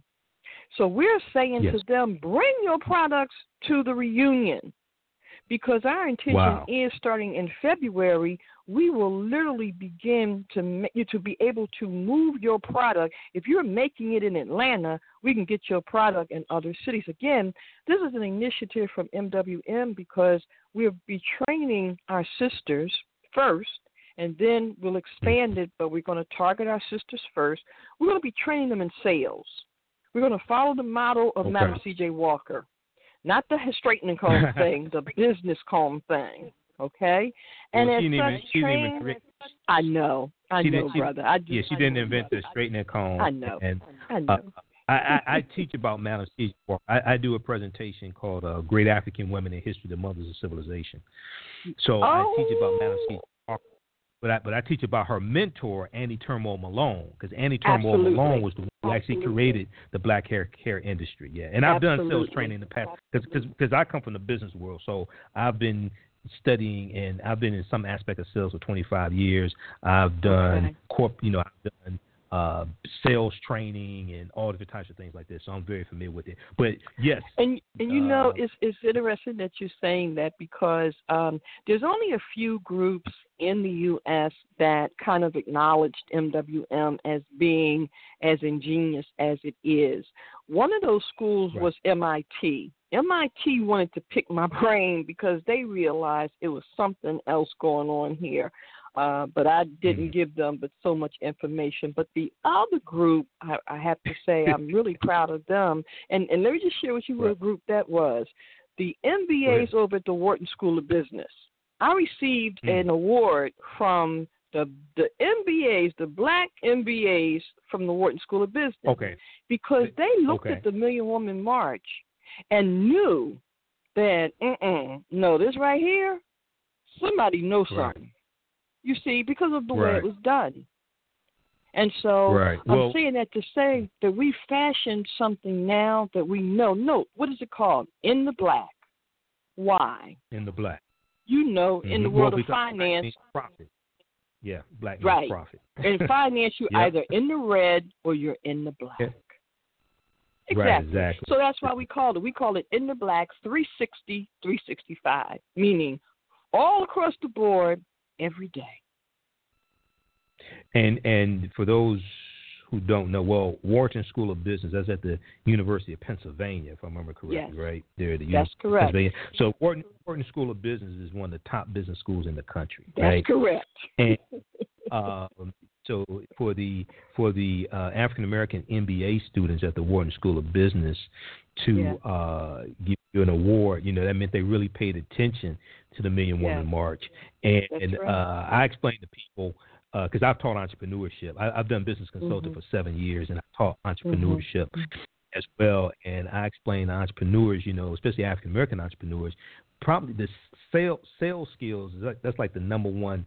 Uh, that's probably the most important uh, skill set you can uh, have in, in Mhm, business. You know, because Mhm. closed mouths don't get fed, and, and sales is the lifeblood of of Mhm. a business. So that's extremely important.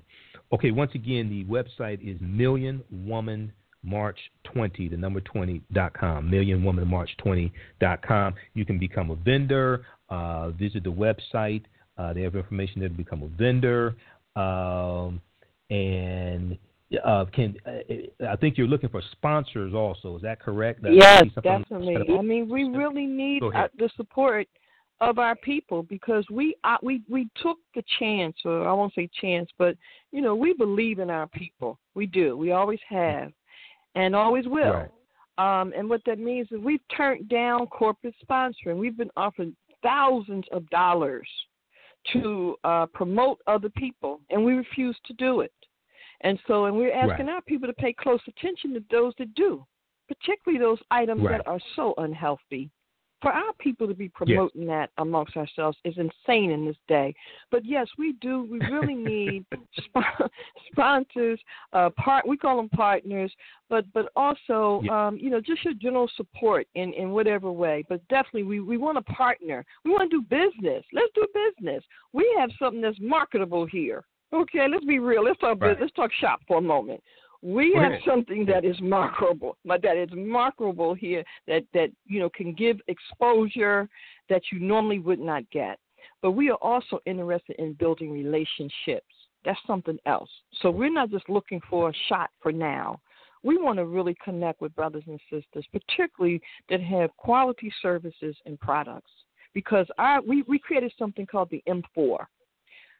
Million Woman March Okay. is also in this movement aspect. We are about business for certain. So we've created something called the M4. M4 is media, marketing, manufacturing, and merchandising. These are operations that. that. we are now media, marketing, mm-hmm. manufacturing, mm-hmm. and merchandising. Again, okay. how do you keep moving? Because we are going to be absolutely, totally independent, meaning totally, you know, moving forward based on how we're able to invest and da da da da. The point is this we want to do business with our people. We know how to market. We know and understand media. We have these skills right. and capabilities. We've already demonstrated that. so obviously. So now we want to do business with our people. And let us help move your product. You see, all across the board. We're creating our own speakers bureau. Hint, hint, brother Michael. Hint, hint uh, yes. that we'll start in, in February. But again, we know okay. what to do. To have our own speakers right. bureau, we will market. You understand? Uh, th- these are just right. some of the components. The in the black, there's going to be a card next year. We're going to give our let, let our people have a in the black card so that you will know the mm. listing of our in the black merchants who will offer you 10%, 20% discount on their items. This is business. Absolutely. But it's business in a way from a black perspective for a purpose. We believe in Nia. We believe in all the Nguzo Saba. But we Nia, also perfect, are bringing yes. forward, right, but we also are bringing forward what we call the Ma'atic epoch. A time for Ma'at, mm-hmm. an epoch, an era in time. For what? Truth, justice, harmony, reciprocity, yes. righteousness. Mm-hmm. That's how we do business. Yep, the seven principles of Ma'at. Ma'at sure. is, for those that don't know, is uh, a neter, um, a deity coming out of ancient Kemet, ancient Egypt, uh, which is the personification of truth, justice, righteousness, harmony, balance, order, and reciprocity. Okay, yep. so yep. you'll see her depicted as a uh, woman with wings and yes. uh, an ostrich feather yes. and a headband. Yes. Okay. Yes. Um, okay, so once again, the website is Million Woman March 20, the number 20.com, Million Woman mm-hmm. March uh, the number 20.com. Mm-hmm. And mm-hmm. um, need our, uh, you all need our support. Now, any idea about how many uh, people you all expect this time? Any idea? Well, you know what? I, am going to be honest and say that that's not really sure. our objective right now. Um, our okay. objective is is more about quality, not quantity. Okay. So so we're not looking for a million. I, I would I would dare say I wouldn't be surprised but that's not our real objective right. at this point. This okay. is our launching. Now, we'll tell you that next year we definitely plan to have a million because it's mm-hmm. designed mm-hmm. that way. We will be in New York.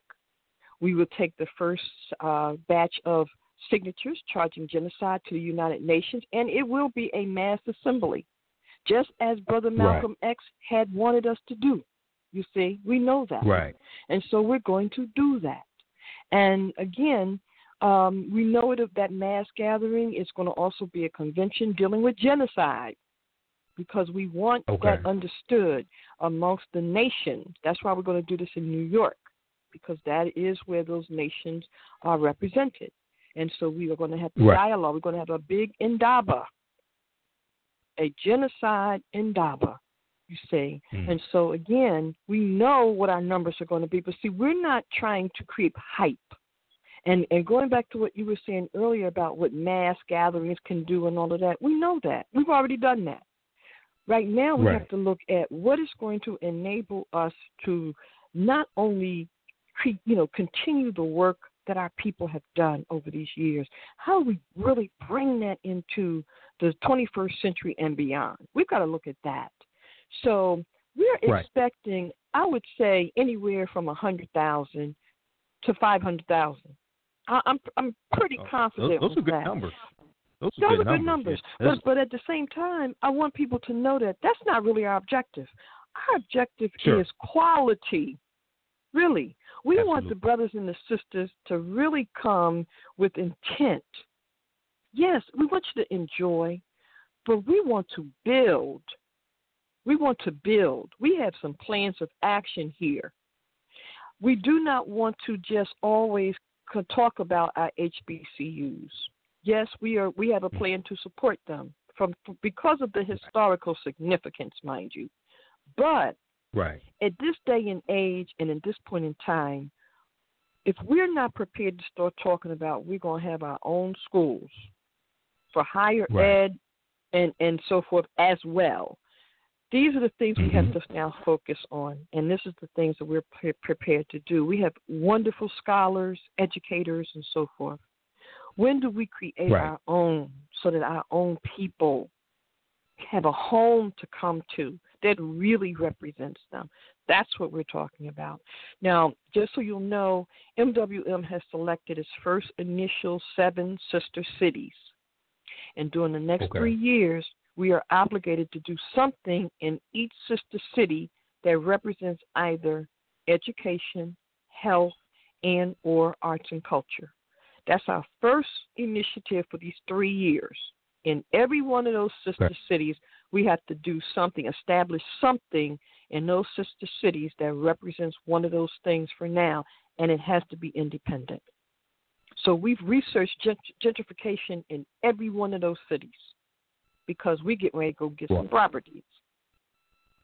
Exactly, exactly. That's what we have to focus on. We get, we have to focus on buying land, and That's you know, right. you take the money that you make from the African American owned businesses, and you have to take that and buy land. You take that yes. and buy media, That's things right. like this. So, so right. you know, Dr. Claude Anderson is one of my teachers, right? And yes. I was just with him about yes. three weeks ago here in Detroit at Wayne County Community College, and you know, you know, he talks about that five-story building and you know, sure. Hidden Colors too. And when you sure. hear me hear, hear me interview him, I, but I say there's six stories. The foundation is African history and culture, which gives you your yes. VIPs, your values, your, yes. your principles and influences Absolutely. your economic empowerment and your political empowerment. Absolutely. So that's Absolutely. very important. Okay, two last questions. I'm gonna let you get out of here, mm-hmm. and then I, okay. I, I got to go to this next story also. But two last questions. Uh, number one, uh, a little while back you talked about uh, creating a homeschooling network. Now, are you connected yes. with Queen Thais yes. and the uh, Liberated Minds Black Homeschooling Education Expo in Atlanta? Well, actually, I was there this year. We met. I've had her on our radio program, which, by the way, comes on oh. every Saturday night. Uh, we've had ours for 10 okay. years straight there at Blog Talk as well, every Saturday night at 10:30. But yes, I attended this year, and uh, that well, you, you know, Atlanta is one of our there. sister cities. Yeah, I saw you. Okay. I saw you. Oh, okay. Absolutely. Yeah, I saw your I'm there each year, and I'm and I'm uh, Yep. I'm there each year, and I I spoke on Sunday. I, I was a presenter Yes. on Sunday. I was actually Yes. I was actually the last presenter on Sunday, and I started speaking at 7:30 p.m. on Sunday. Okay, Yes, Sunday I I was the last remember. presenter. I was there. I saw you. okay, so I met Uh, you. but but yeah, we we've met. We uh, we have you know definitely we're going to stay linked, and um, you know this has been something we've been working on for a few years now. But we want to make certain that our people really know that they have the right to do this, and so we're going to focus on some of the legal things that uh, people sometimes run up against, as well as making sure that they have resource information, et cetera, et cetera. We worked on it for a couple of years. There's a sister here in Philly, uh, Dr. Iya Ajawa, who has been an educator for many, many years, certified in, and has taught at many of the uh, independent schools, even the charter, so-called uh, that some of the Afrocentric charter, which is almost an oxymoron, but nevertheless, um, she she's one Mhm. of she's on our team. She uh, got her doctorates from Temple in African American Studies. So we Okay. have really uh, taken the time to make certain that we cover almost every aspect. And by the way, joining us this uh, for the reunion, uh, one of the sessions is uh, attorney. Uh, you might have seen him or heard of him while you were in Atlanta. His name is Musa Don Fabio. Uh, he is Okay. an international attorney, human rights, but he's also the lead attorney for uh, Imam Jamil Al-Amin, also known as H. Okay. Brown. My point is that right. we have assembled teams for MWM to work with during the next three years in every area that we need. And so, again, from the legal aspect, because some cities, some states, you know, have different rules or, or requirements when you want to remove your child from the system. And so, you know, again, we're going to encourage our parents, particularly our women, to really consider uh, homeschooling. But but we are creating collectives because we know the reality. Everybody can't stay home with their child. We know this. It's not real. But to develop Absolutely. collectives whereby we take turns, that's what we're focusing on to help. And then the other thing is to hold some of these churches a little more accountable. These are places mm-hmm. that classes can be held and should be held. They have facilities right. there. They have everything that's already there in many of these churches. So we're getting ready to go to the churches in our community and say, can we do a couple of hours in, in one of your rooms to educate our children? Right, let's, exactly. let's see what that response exactly. is going to be. Yep. And a lot, and a, and a lot of churches will, uh, you know, a lot of churches will allow you to do that. A lot of churches will allow you sure. to do that. Uh, then, lastly, um, a little ways back, you talked about how there's been a lack of support from African American men uh, for, for, the 20th anniversary of the Million Woman March. Why do you think there has been a lack of support? What do you think can be done to correct that deficiency? Well, I think there is a lack of support because of programming um, on both ends, but in this particular situation, uh, our brothers, um, and and again, I say this heartfelt, but I also say it as a realist, and it is that um, you know women are not valued. Our women, for the most part, are not valued to the extent that we really should be. Uh, we know right. that much of this is because of the systemic um, oppression that has been placed on time. Right. Uh, we, we've, you know, we've had teachers, we've had information, uh, we've had access to things in, in our time that our people never had, and so we have to, you know, be responsible now for those sacrifices for us to to to better know thyself and in that act mm-hmm. accordingly. So there comes a time when you have to put aside some personal stuff. And this is one of those times. This represents something bigger than the argument that you might have had or, you know, the the bad relationship or whatever. This is this is much bigger. This is your mama right. for real because and you said it earlier that you do a session called uh, the Mothers of Civilization. Well, the theme yep. for the Million Woman March is raising up the mother of civilization. And we say it right. that way because there's only one mother of civilization, you see. Right. And we understand that from a psychological standpoint, we have to instill that into our people's brain that this is who we really are. Now, we might be called bitches and hoes in certain circles, but let me tell mm-hmm. you who we really are. And we understand what's going on with the mentality and the treatment and the lack of response. We understand that, but we, we will not accept it, at least not right. easily. okay? And so to right. combat that, we are letting it known be known that we're coming together to better ourselves as women. Those who dare. Now, the ones that still want to, you know, do whatever, that's fine. That's your business, you know, good riddance or whatever. But for those sisters who do understand, we got to get it together.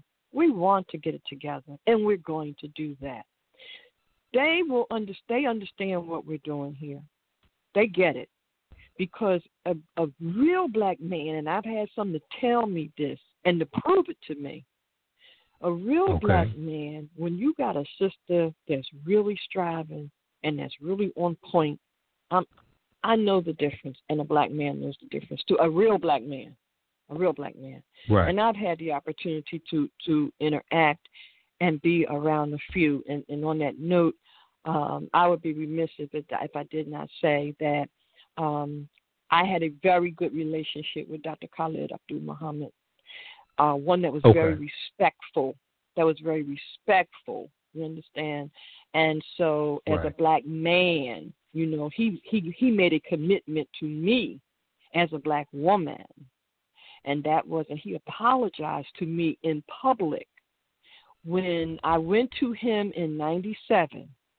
I asked Doc. I said, Doc, I need your help because I don't know, you know, this and that and the other. And uh, he didn't know me. I didn't really know him, but I knew of him, and I certainly knew of his capabilities. So I went to him and I asked him uh, if he would help me areas that I needed help in.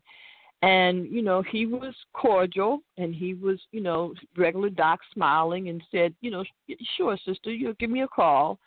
Um, but, you know, the call was never returned.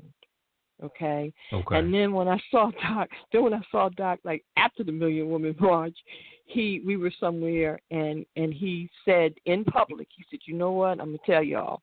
He said the sister came to me and she asked me for help, and I didn't know her. I didn't believe they was gonna do nothing. This is what he said. He said, but I have to go on record. Yeah, he said it. He said it. He said, I'm going to go on record and I'm going to apologize. He said, because I was wrong all across the board. He said, not only did they do it, he said, I was wrong for not responding the way I should have as a black man. And then from that point on, Doc and I developed a very good work relationship. As a matter of fact, I became for a brief time one of his national advisors. So my point wow. is this. Yeah. And if you look on the record of the Million Youth March, you will see my name on there as a national co-convener. Wow. You understand? Okay, so I'm so, saying that to say that mm-hmm. it, that I know we know, you know, that that there are situations going on in our brains that have us acting and doing certain things, but I also know that we're going to continue to appeal to our men. We're going to t- uh, continue to ask them to, sh- you know, to support this because this is for us. This right. is not about women, you see. Right. And and we're asking we're for support. Yes. And, and and here's the bottom line: you can do it or not. Because guess what? Oh, it is going to happen. We are going to come together. We are going to do what is necessary for our children, for our family, for our communities, and to honor our ancestors. We're asking our brothers to help, but but rest assured, rest assured, like Yaa Asantewaa, Right. There comes a time when oh, yeah. it, when it, it has to be said and known yeah. that if you don't stand up, we will. right. Yeah. Yeah. Asantewaa. Yeah. This, you're dealing with the Ashanti and the and the uh the battle over the golden stool, and she said That's that right. the men are not going. women will.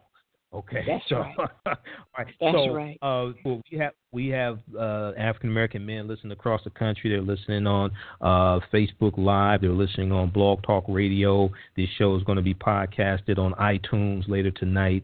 Uh, it'll be on Blog Talk Radio podcasted. We're going to have people listening to it up to the time of the um, Million Woman March, October 23rd, October 29th. What do African American men who are hearing this and want to help, what do you need them to do? Tell them what they need to do. Listen, we have a cadre. They call Brothers in Support. They can go to the website. They can sign up as a brother in support uh, in whatever way you think you can help. There's a listing of things that you can look at, but in particular, those who are inclined to want to help out with security for that day or, you know, help in, in just welcoming the sisters. Uh, there's buses that have to be parked. You know, there's, there's uh, traffic control or crowd control. And again, there's going to be police, but we don't want to depend on that. We have enough brothers with, and many with skills in those kinds of things. Why should we have to depend on, you know, the Philadelphia Police Department to do everything? Uh, and we've already talked to them and let them know that we're going to have our own. And and you know they were like, okay, well, you know, in certain areas that's fine, and we should have that. We right. should have that kind of representation from our men. Okay. And Empress, okay, we just lost her. She's gonna call back in. Uh, she's to call back in. All right, uh, Empress Chi. Uh, so men can go to the website millionwomanmarch20.com, millionwomanmarch20.com. I want her to continue to um, finish talking about what uh, the role that uh, she needs African American men to play who want to help. What can you do? We know some can make it there. We know some listening can't make it. They have to work. They have obligations. They want to help, but they can't make it there. We're going to find out from Empress Chi how you can help. You can start by going to the website millionwomanmarch20.com, the number 20, millionwomanmarch20.com. And uh, we also we also have the information at our website, AfricanHistoryNetwork.com. AfricanHistoryNetwork.com. We have two flyers there uh, with a link to their website. I also want to remind you that our 48 hour sale is going on. We have about 24 hours left in our 48 hour sale. You get my latest bundle pack. The time we have it waiting for is now. It includes five of my latest presentations, including the racist history of the white national anthem and the Pledge of Allegiance. It's on sale $30, regularly $60 at AfricanHistoryNetwork.com. AfricanHistoryNetwork.com, our website. That's uh, um, this uh, a bundle pack. It's on sale right now. We have some other promotions going on right now as well for the 48 hour sale. We have two of my other bundle packs uh, on sale right now. Also, the Redistributing the Pain bundle pack and also um, Reclaiming the African Mind as well. Those are on sale for thirty dollars, regularly fifty. Okay, let's check and see if um, uh, she called back in. We have her here. Let me lock her in here just a second. Okay, so we have Empress uh, Chi back. Okay, Empress, yep. you were telling us how yes. African American men can support and they're going to the website now, millionwomanmarch20.com. Go ahead and finish telling mm-hmm. them how they can support. Okay, and of course, you know, help the sister. If there's a sister in your circle or a sister in the community, uh, help them to, to to to come or to participate. You can get them a membership. It, there's so many different ways. Again, there's some things listed there, but again, remember, oh. brothers, that this is an ongoing thing that we're doing. It's an ongoing reality, an ongoing movement.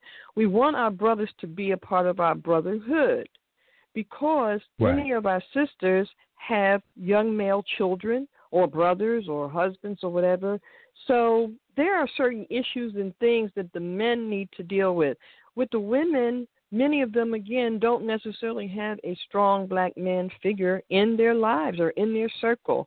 So we're talking about young males that definitely need to interact with brothers. So we're creating a right. brotherhood for those who we want your support for this upcoming reunion. Yes, definitely. But for those who are inclined, we want brothers to be a part of our brotherhood so that we know we have dependable men that can help our sisters who have grandsons and young sons and nephews. This is a we talk about community building, village building, nation building, and strengthening the family. Well, this is what we're talking about in doing. So, again, there will be ongoing sessions for the brothers after the event to talk about how the black man is going to work with the black woman to do certain things. So that that's the, that's a little protracted, but but for right now, we need whatever donations that our brothers can give to us, starting with a dollar. you know, you can't beat that. You right. can, just can't so, beat that. So, okay. So right on the right on the homepage of their website, millionwomanmarch20.com, the number 20. Right on the homepage of their website, on the right hand side at the top, there's a purple donate button. So brothers and sisters can donate there, especially African American men. Uh, how can you support? They can donate after they donate, where else should they look at on the website? Where else should they go on the website? Okay, you look go to initiatives on the menu. Okay. And then you will see yeah, something there that says brothers in support. Mm-hmm. Yeah, our initiatives, and then it's a right. drop down box that said yep. brothers in support, BIS. There you Click go. right there. That's right. Mm-hmm. And once you sign up there, then the brothers will start connecting with you. They have their own telephone conference calls because, again, while yes, our primary is our women and girls, because yeah, it's the Million Woman March, but we we never separate it. We always make sure people know that we are inclusive.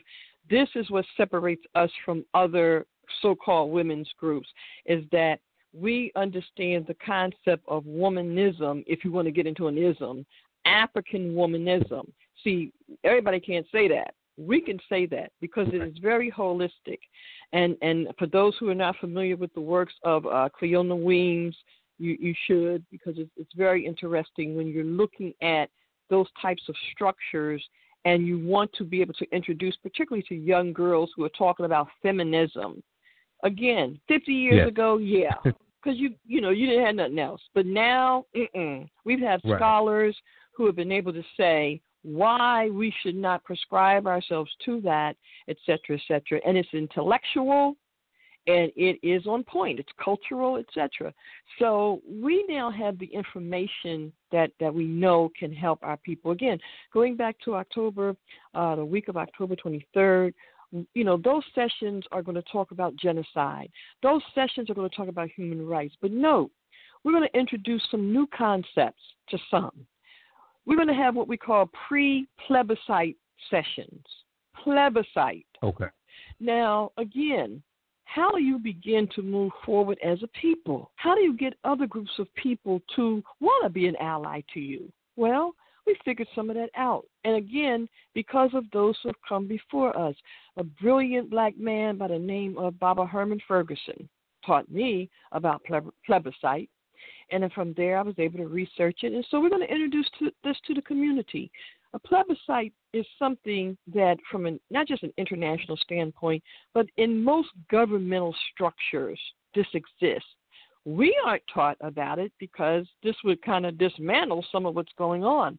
But we're going to introduce it to our people because what happens with a plebiscite is this if you had a group of people who had been subjugated by another group of people, dominated, enslaved, shall we say, that group of people, meaning the enslaved, once they are no longer dominated or what have you, they then have a right. This gets into, again, your natural and human rights. This is why even this so called Constitution says and speaks to inalienable rights. Now, what that right. means is we, as a people, we've never defined ourselves. We've always let other people do that for us. And to this day, mm-hmm. we do. You see? So now, what has to happen? At some point, we have to have sessions where we all agree, even if it's just a temporary time period. We have to agree, those who are inclined to do so have to agree that we're going to be called this, or this, or this. So those that are concerned will bring in their suggestions, ideas, or whatever, and then we vote on that. Meaning, here's a specific contingency or, or a group of people who now are saying, we got to do something about who we are so that we can proceed in a manner that is organized, that is in order, and that can be presented to the world in a collective manner, but in a well organized manner, and it not so, just so, be so religion.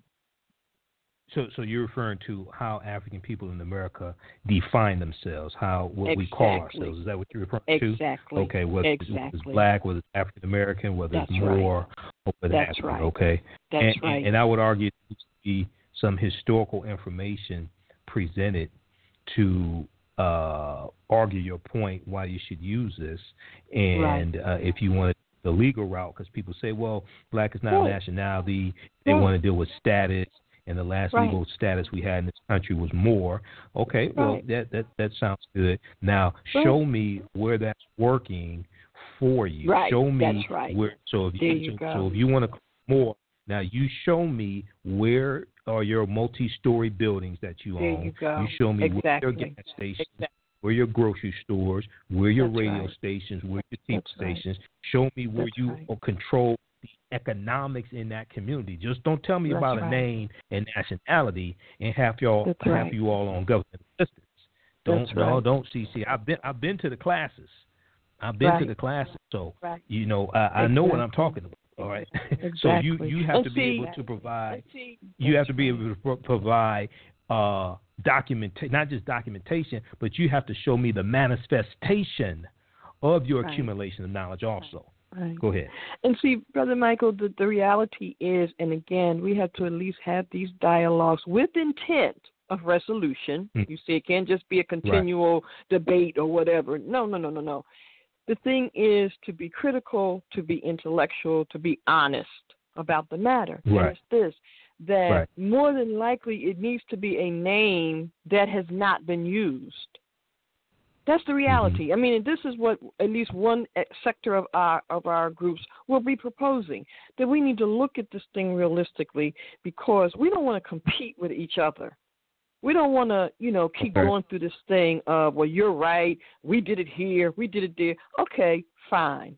But for right now, until we get a few things done, let's call, let's have a, a, a moratorium, and let's just say for right now, we can put a time period on it. We're going to agree to call ourselves this, just to take care of some business. Now, after that, we can hmm. branch off into whatever nation we want to be or whatever. But for the sake of doing something that it, that is required when you're dealing with international law, that's required. What can we call ourselves? Now, to give you a perfect example, we already have two suggestions. They're just suggestions. Okay. The masses of okay. the people that sign on will vote, right? And we have a process for that too. But one of the suggestions okay. was African North American, not African American. Because by saying American, you are literally connecting yourself to the government. You see, when you say African North American, you're then connecting to the land mass. So these are some of the, the not arguments or debates necessarily, but some of the things that we want to examine. You see, because we're intelligent enough okay. to do that in this day and age. So I'm just giving that as an example. I'm not saying that's the name, but I'm just showing you how no, no, no, critically, so, right. So uh, I've I've I've dealt with this extensively in the past before. So okay. I would also encourage that people deal with the history and the etymology of the name that they choose also. So when you deal sure. with the word America, sure. America right. comes right. from the Ameri uh, who were a group of black African people in what today is called Nicaragua, and they lived right. near a mountain called Sierra Amarique.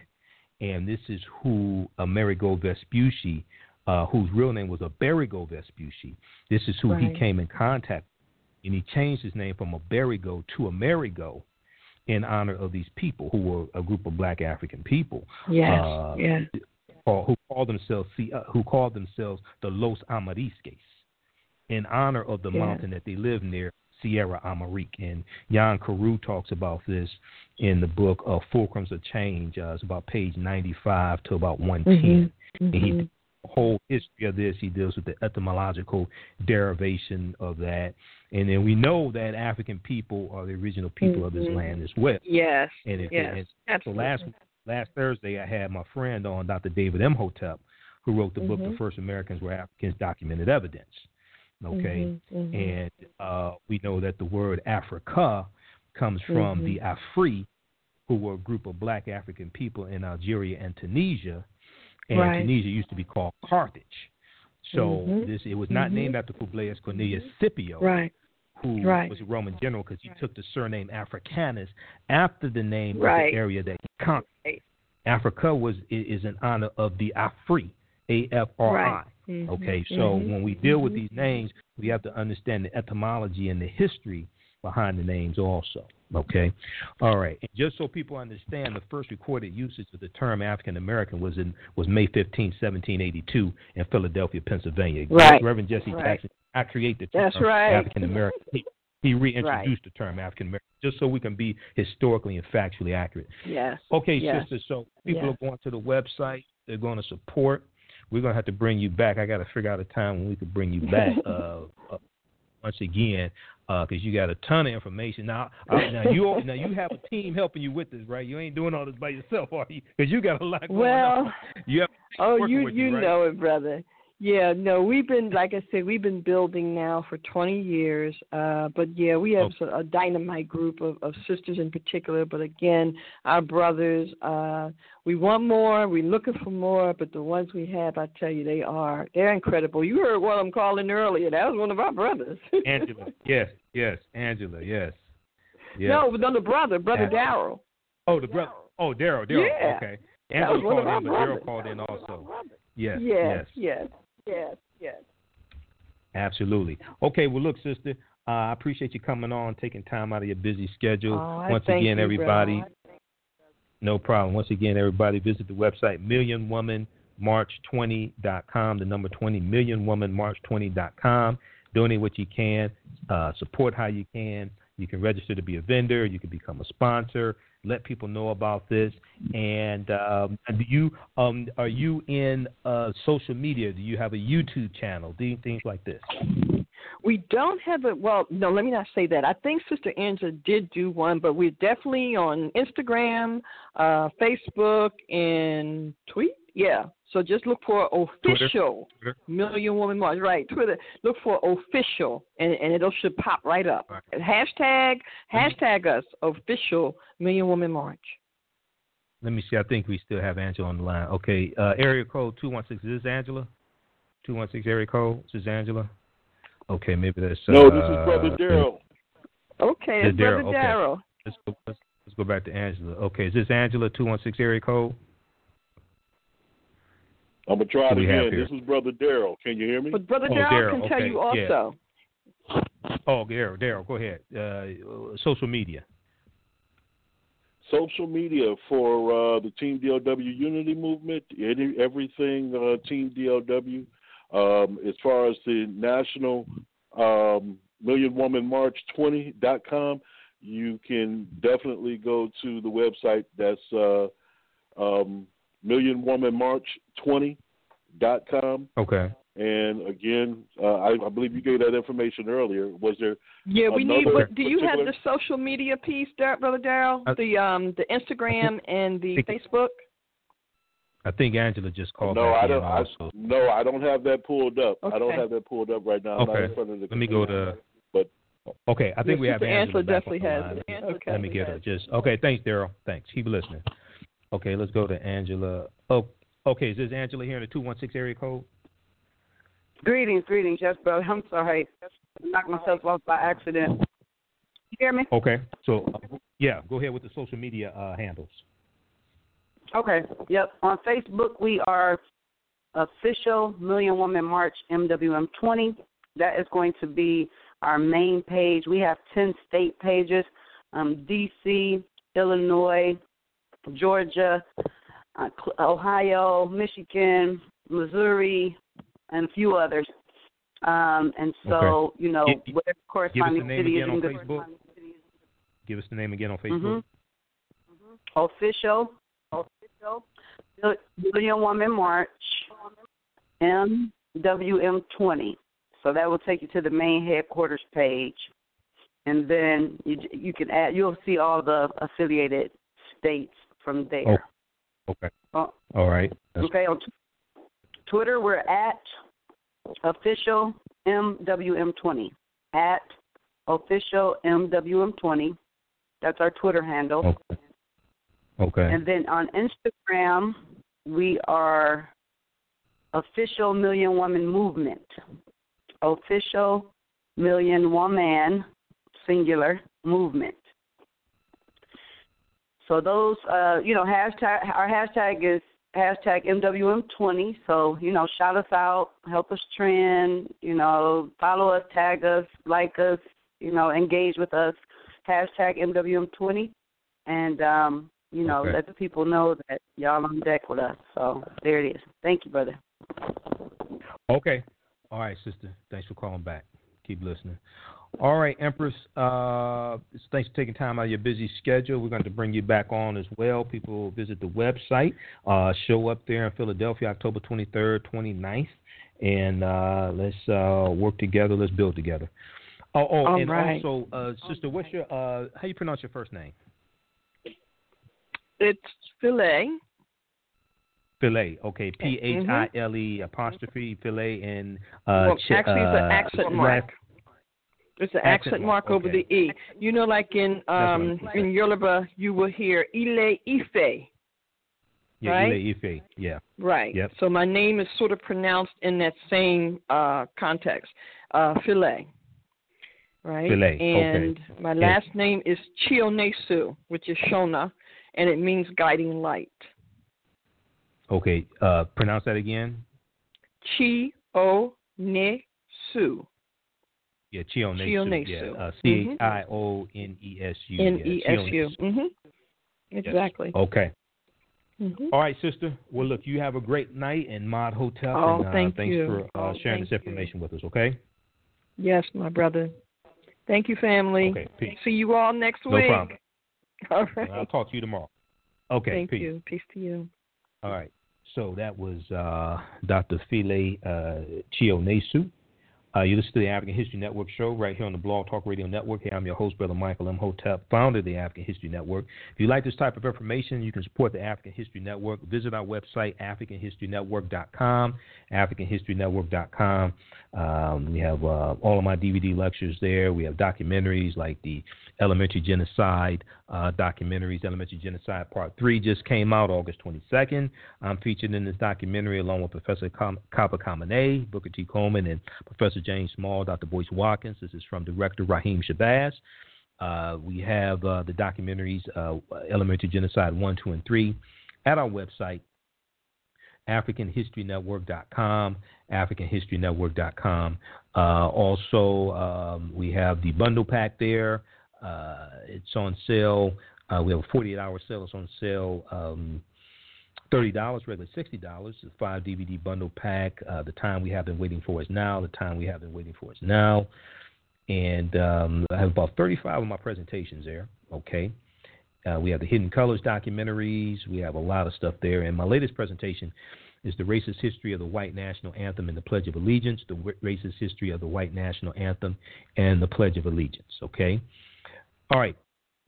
We'll be back in a few minutes, and I want to go back to the story about Colin Kaepernick filing a grievance um, against the NFL, and then uh, we'll deal with this date in African American history. And I want to um, go to this story quickly out of Houston, Texas, of an African American girl who was um, suspended from, from school for refusing to stand for the Pledge of Allegiance. Okay, you listen to the African History Network show uh, right here on the Blog Talk Radio Network, and we're uh, broadcasting on our Facebook fan page, the African History Network, uh, the African History Network uh, as well. Remember, all these shows are uh, podcasted here on blogtalkradio.com forward slash the African History Network show. Uh, you can also go to africanhistorynetwork.com, africanhistorynetwork.com all of the um, uh, all of our podcasts are there as well. We'll be back in a few minutes.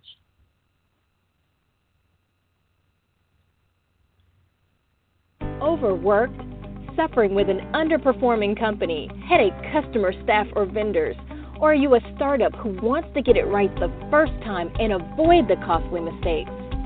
We turned a $24,000 a year odd job handyman service into a seven figure high end custom home builder and commercial contractor licensed and operating in three states. This is just one transformation created for entrepreneurs like you in various industries around the country. Not what you're used to from accounting and business consulting? Well, welcome to New Business Solutions. If you're ready to go beyond advising, coaching, and training and get implemented results, call 301 244 9072. Let New Business Solutions apply the best comprehensive administrative, accounting, operations, human resources, management, sales, and marketing to help you actualize your vision for yourself and your company. From anywhere nationally, call 301 244 9072 spelled new as in numerous on your device right now. Book your free consultation at newbusinesssolutions.com.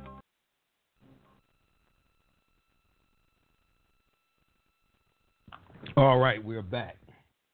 Okay, visit newbusinesssolutions.com. NU, newbusinesssolutions.com. Okay, so um, in the first segment of the show, I was talking about uh, Colin Kaepernick filing a grievance accusing NFL teams of colluding against him. And Washington Post has a good article about this um, from October 15th. Okay, uh, Sunday, October 15th. So I want to go back to that, and uh, you can give us a call if you have a quick question or comment. 914 338 1375. 914 338 1375 Press the number one key to put you in queue so we can bring you on the air. We'll be here for a few more minutes.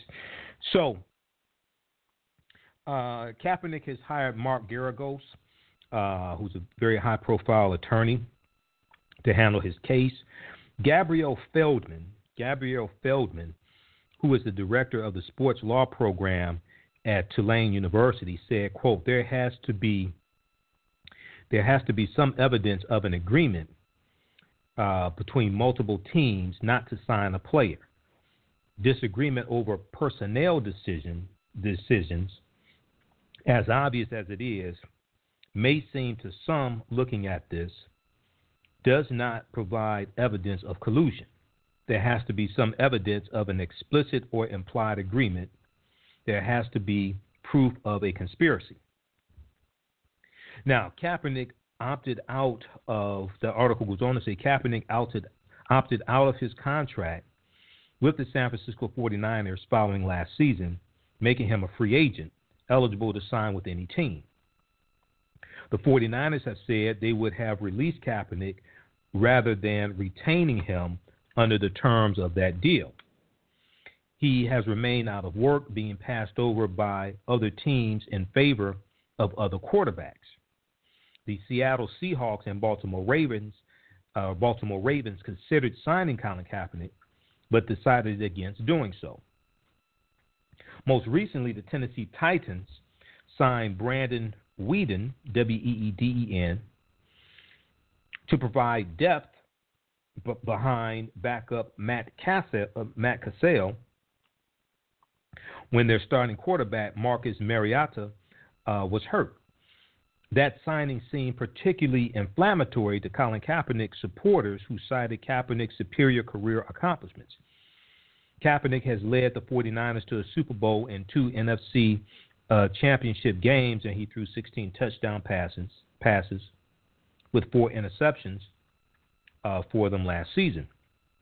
Now, the NFL Players Association issued a written statement late on Sunday, October 15, saying it learned of Kaepernick's grievance through media reports and that it had learned the league previously was informed of Kaepernick's intention to file the grievance. Our union has a duty to assist Mr. Kaepernick as well as as we do all players, and we will support him. This is what the NFL Players Association uh, said in a written statement, and they and they went on to say that it had been in regular contact with Colin Kaepernick's representatives over the past year about his options and plan to schedule a call for this week with his advisors. Okay, so you can check out the rest of this article. WashingtonPost.com. Colin Kaepernick. Uh, gre- uh, Colin Kaepernick files grievance accusing NFL teams of colluding against him. Uh, Washington Post also had an article from earlier yesterday.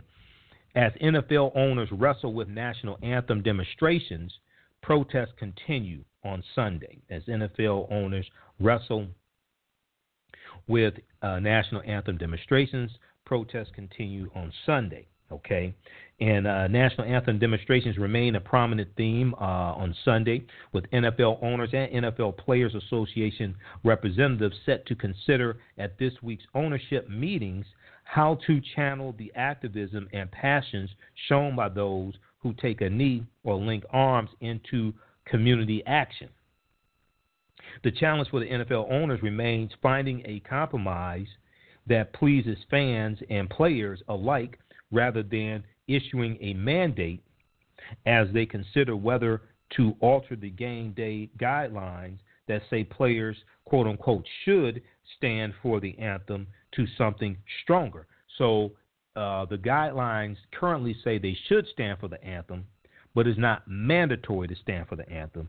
And according to the guidelines, they can't be punished for not standing for the anthem because this is part of their collective bargaining. They can't be punished for not standing for the national anthem as things stand now. Now, this past Sunday brought the latest wave of demonstrations, including uh, from Colin Kaepernick's team, the San Francisco 49ers.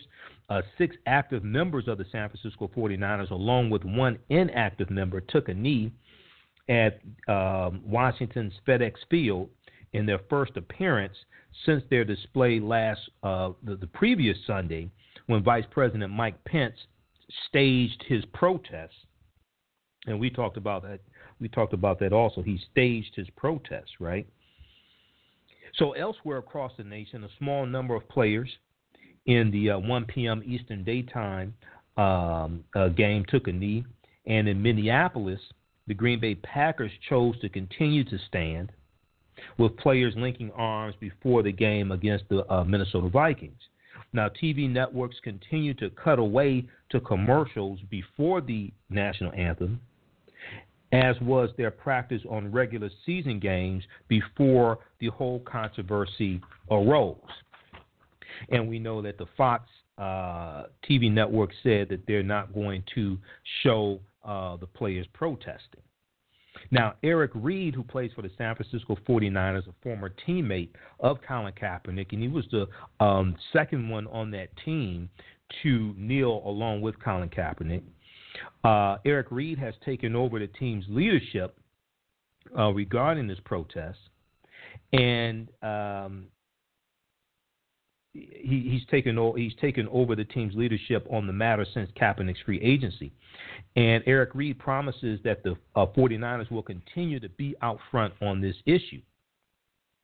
He had he and his teammates have, he says, the backing of owner Jed York, who has expressed very clearly that he wants to support us, uh, Eric Reid said.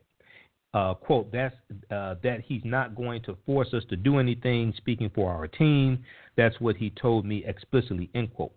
It's also important to note that Jed York stated after Colin Kaepernick made his pledge of $1 million, and Colin Kaepernick has been making good on that because so far he's donated $830,000 approximately. You can go to Kaepernick's website, Kaepernick, the number seven dot com, Kaepernick, the number seven dot com, and it has a list of where he has been donating his money, part of his $1 million pledge. Jed York said, I'm going to match your million with $1 million to donate to various charities also. Okay? So, as far as I know, Jed York is the only uh, team owner who has done that. Okay? The 32 team owners, as far as I know, Jed York is the only one to have done that. All right? So check out the rest of this article at uh, WashingtonPost.com as NFL owners wrestle with national anthem demonstrations. Protests continue uh, Sunday. All right. Then you have uh, the the article from uh, AtlantaBlackStar.com, AtlantaBlackStar.com, and they always have some good articles at uh, AtlantaBlackStar.com. I'm trying to see where the article from. Um, there was one from Oh, here we go. There was one from um, this is New York Post. The quarterback signing that drove Colin Kaepernick to collusion charge. The quarterback signing that drove Colin Kaepernick to collusion charge. Uh, this is from New York Post, uh, October 16, 2017. This is from today. Okay. Uh, according to a pro according to a pro football talk report, Colin Kaepernick decided to charge the NFL with collusion after the Tennessee Titans uh, signed um, uh, Brandon Weeden two weeks ago. Uh, Kaepernick filed a grievance against the league, arguing that the NFL, at the behest of Donald Trump, check this out, at the behest of Donald Trump, had conspired to keep him out of the league after he became the face of the players' national anthem protest. So we know that it was a couple Fridays ago. Um, Trump was campaigning for uh, in Alabama for Luther Strange uh, to be a U.S. senator, and uh, Trump uh, said that he would like to see. He said, "Wouldn't you like to see one of those team owners fired at SOB who takes a knee?" Now Trump hasn't talked about the fact that taking a knee comes from the military, and that it was an ex Green Beret Nate Nate Boyer who used to play for the Seattle Seahawks, who met with Colin Kaepernick for 90 minutes. He also met with Eric Reid as well. And it was Nate Boyer at ex Green Beret who gave them the idea of taking the knee because it's a sign of respect in the military. Now, Trump wouldn't know anything about this because Trump never served in the military. And when it came time for Donald Trump to defend the flag that he, he cares about, that he says he cares about so much, he got five deferments, so he didn't have to go fight in Vietnam because he's a coward. Okay? Donald Trump said that his Vietnam was avoiding getting STDs in the 1970s. That's not my words. Those, that's what he said. Go research that. Donald Trump said his Vietnam was avoiding getting STDs in the 1970s. 90 okay? seconds. Because, because Donald Trump is a whore, and he always has been. Okay? He's a lying con man, white supremacist, bigoted whore. Okay? And his wives know it. His current wife knows it also. He's a whore. That's what he is. And he's a sexual predator also. He's an admitted sexual predator. So um, check out this article from uh, New York Post, the QB signing that drove Colin Kaepernick to collusion charges. So those listening on um, those listening on Blog Talk Radio, uh, we're about to stop live streaming in 60 seconds. Call in and listen by phone to the rest of the show 914-338-1375 914-338-1375 you have to call in now um, because we stopped live streaming in 60 seconds. You'll be able to listen to the rest of the show on podcast. Those listening on Facebook Live, you can t- continue to listen on Facebook Live. Okay.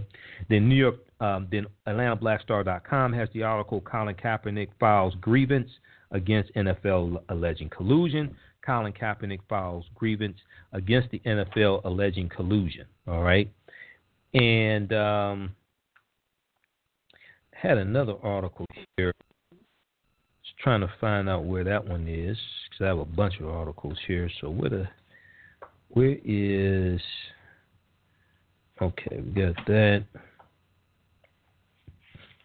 Eric Reid wrote a op-ed article for the New York Times um, called "Why Colin Kaepernick and I Chose to Take a Knee." Okay why Colin Kaepernick and I chose to take a knee. And it's a very important article. Okay. Once again, I, have been following this protest from day one. This protest ties into history. Uh, I've read um, over. I have a file folder, a thick file folder with articles about the protest, and I, have read over 100 articles dealing with this protest. Okay. Um, but the op ed article, so you have people who have been telling this lie that they don't know why the players are protesting or they're disgracing the flag and different things like this, right? So uh, Eric Reid made it very plain, made it very clear in the um, article that he wrote, okay, for the New York Times, mainstream publication, so there's no confusion.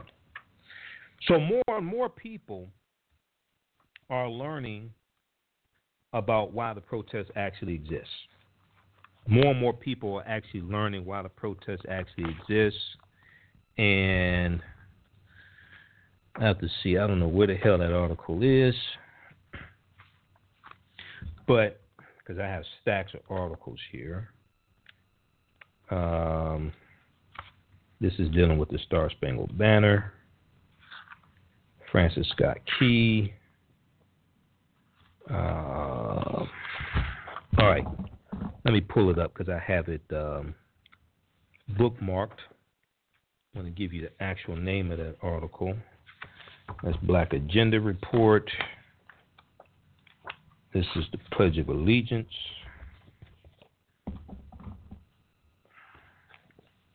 All right, so I'll give you the name of the article here in just a minute, the exact name of it.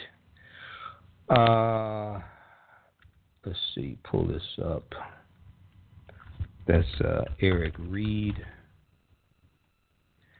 Okay, so that's from the New York Times, September 25th, 2017. It's called Why Colin Kaepernick and I Decided to Take a Knee. Why Colin Kaepernick and I Decided to Take a Knee. Okay. So check that one out as well. Okay, now, YourBlackWorld.net had an article that they picked up from. Um, they picked it up from um, Essence.com. Okay, and this article is is about a um, African American uh, girl in Houston, Texas, who refused to stand in school for the Pledge of Allegiance. And you're, you're starting to hear stories about this. We had one story uh, here in Farmington Hills, Michigan, which is a suburb of Detroit. We talked about this here on the show. Uh, you had an African American boy uh, in sixth grade, um, and uh, his name was Stephen uh, forgot his uh, last name. Um, he refused to take a knee. I mean, sorry, he refused to stand for the Pledge of Allegiance, and he said, "I'll only pledge allegiance to my family and to God." All right, and that caused uh, a ruckus at his uh, at his school. His father had to go to that school and get involved. So you, are starting to hear some stories um, about this.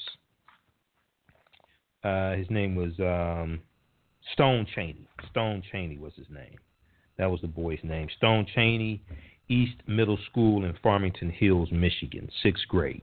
Okay. Okay, so we have this story. Uh, we posted this article earlier today. Uh, Houston student expelled from school for expressing her thoughts. Houston student expelled from school for expressing her thoughts. Okay. Um, and here's what it says. Is from yourblackworld.net.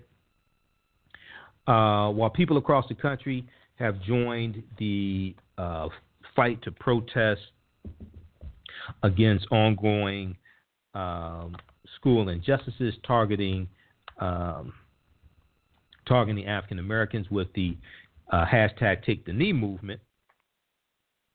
Uh, to some things have not um, things have not gone well on their side. Among them is one Texas high school student who says her participation has made has made her has gotten her kicked out of her school indefinitely.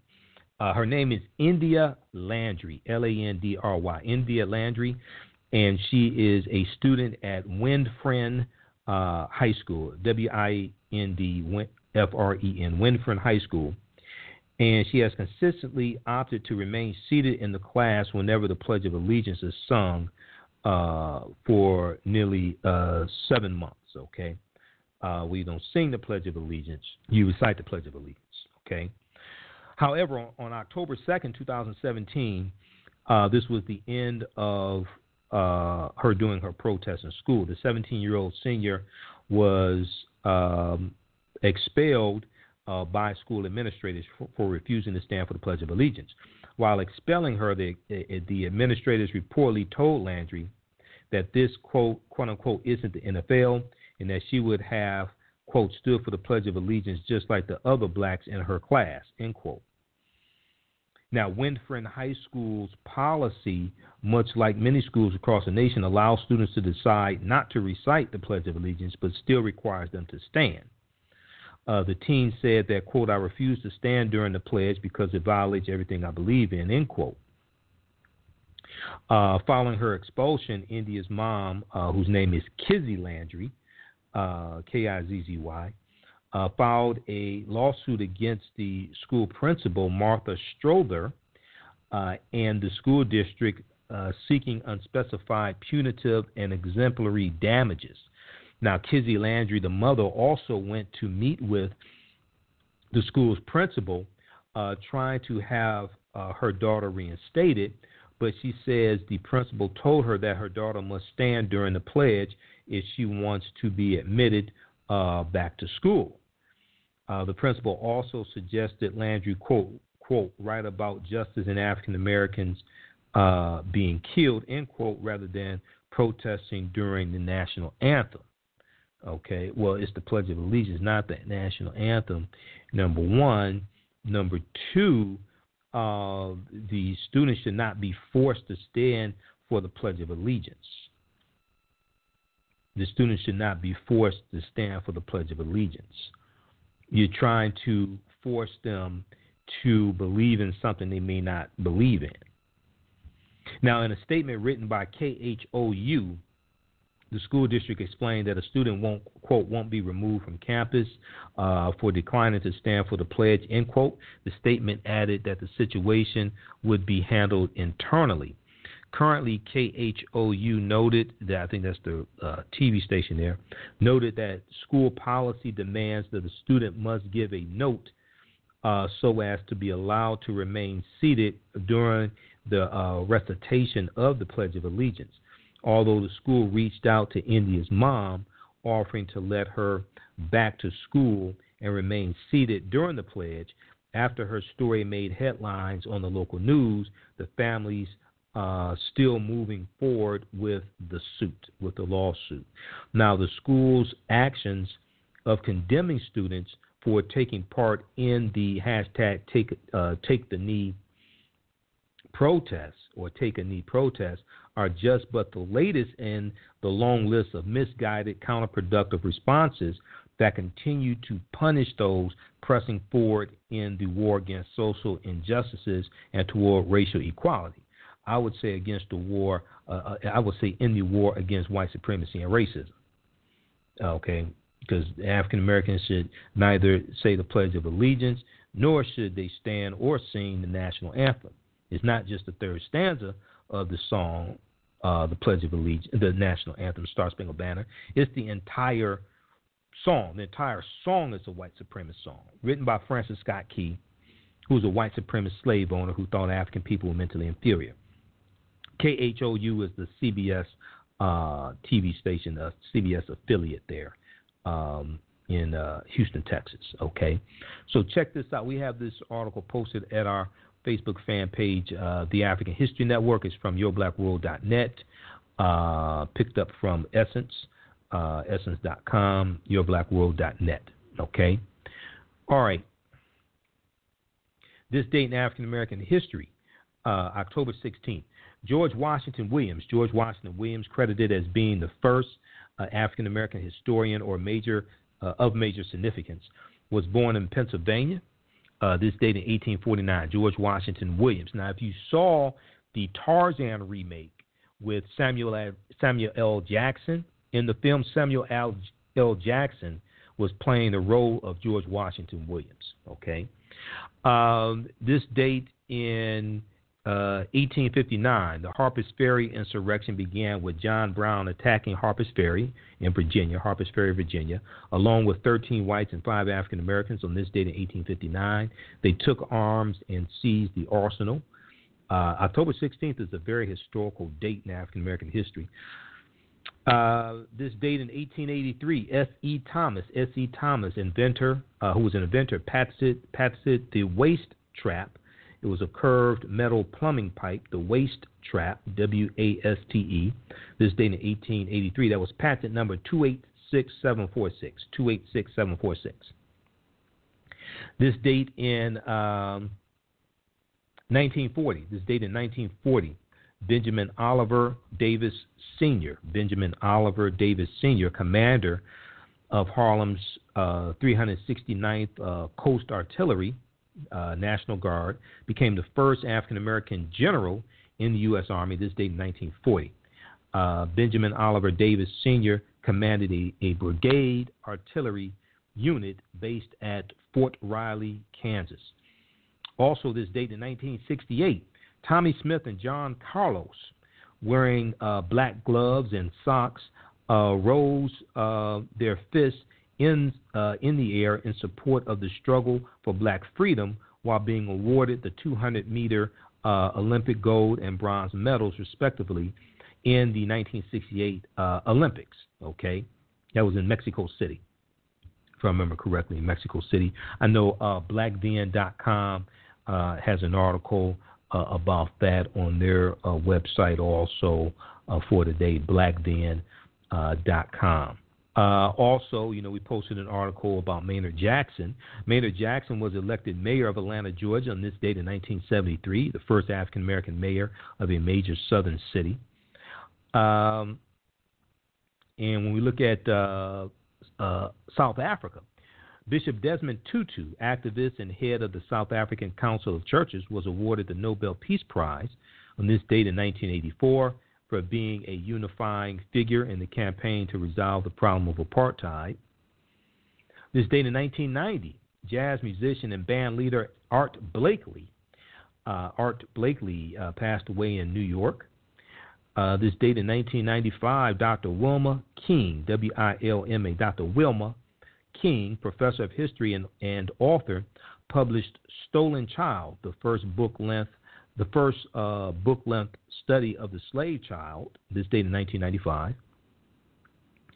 And on this date in uh, also 1995, the Nation of Islam facilitated the Million Man March, a Day of Atonement. The Million Man March, a Day of Atonement, October 16th, 1995, 22 years ago today.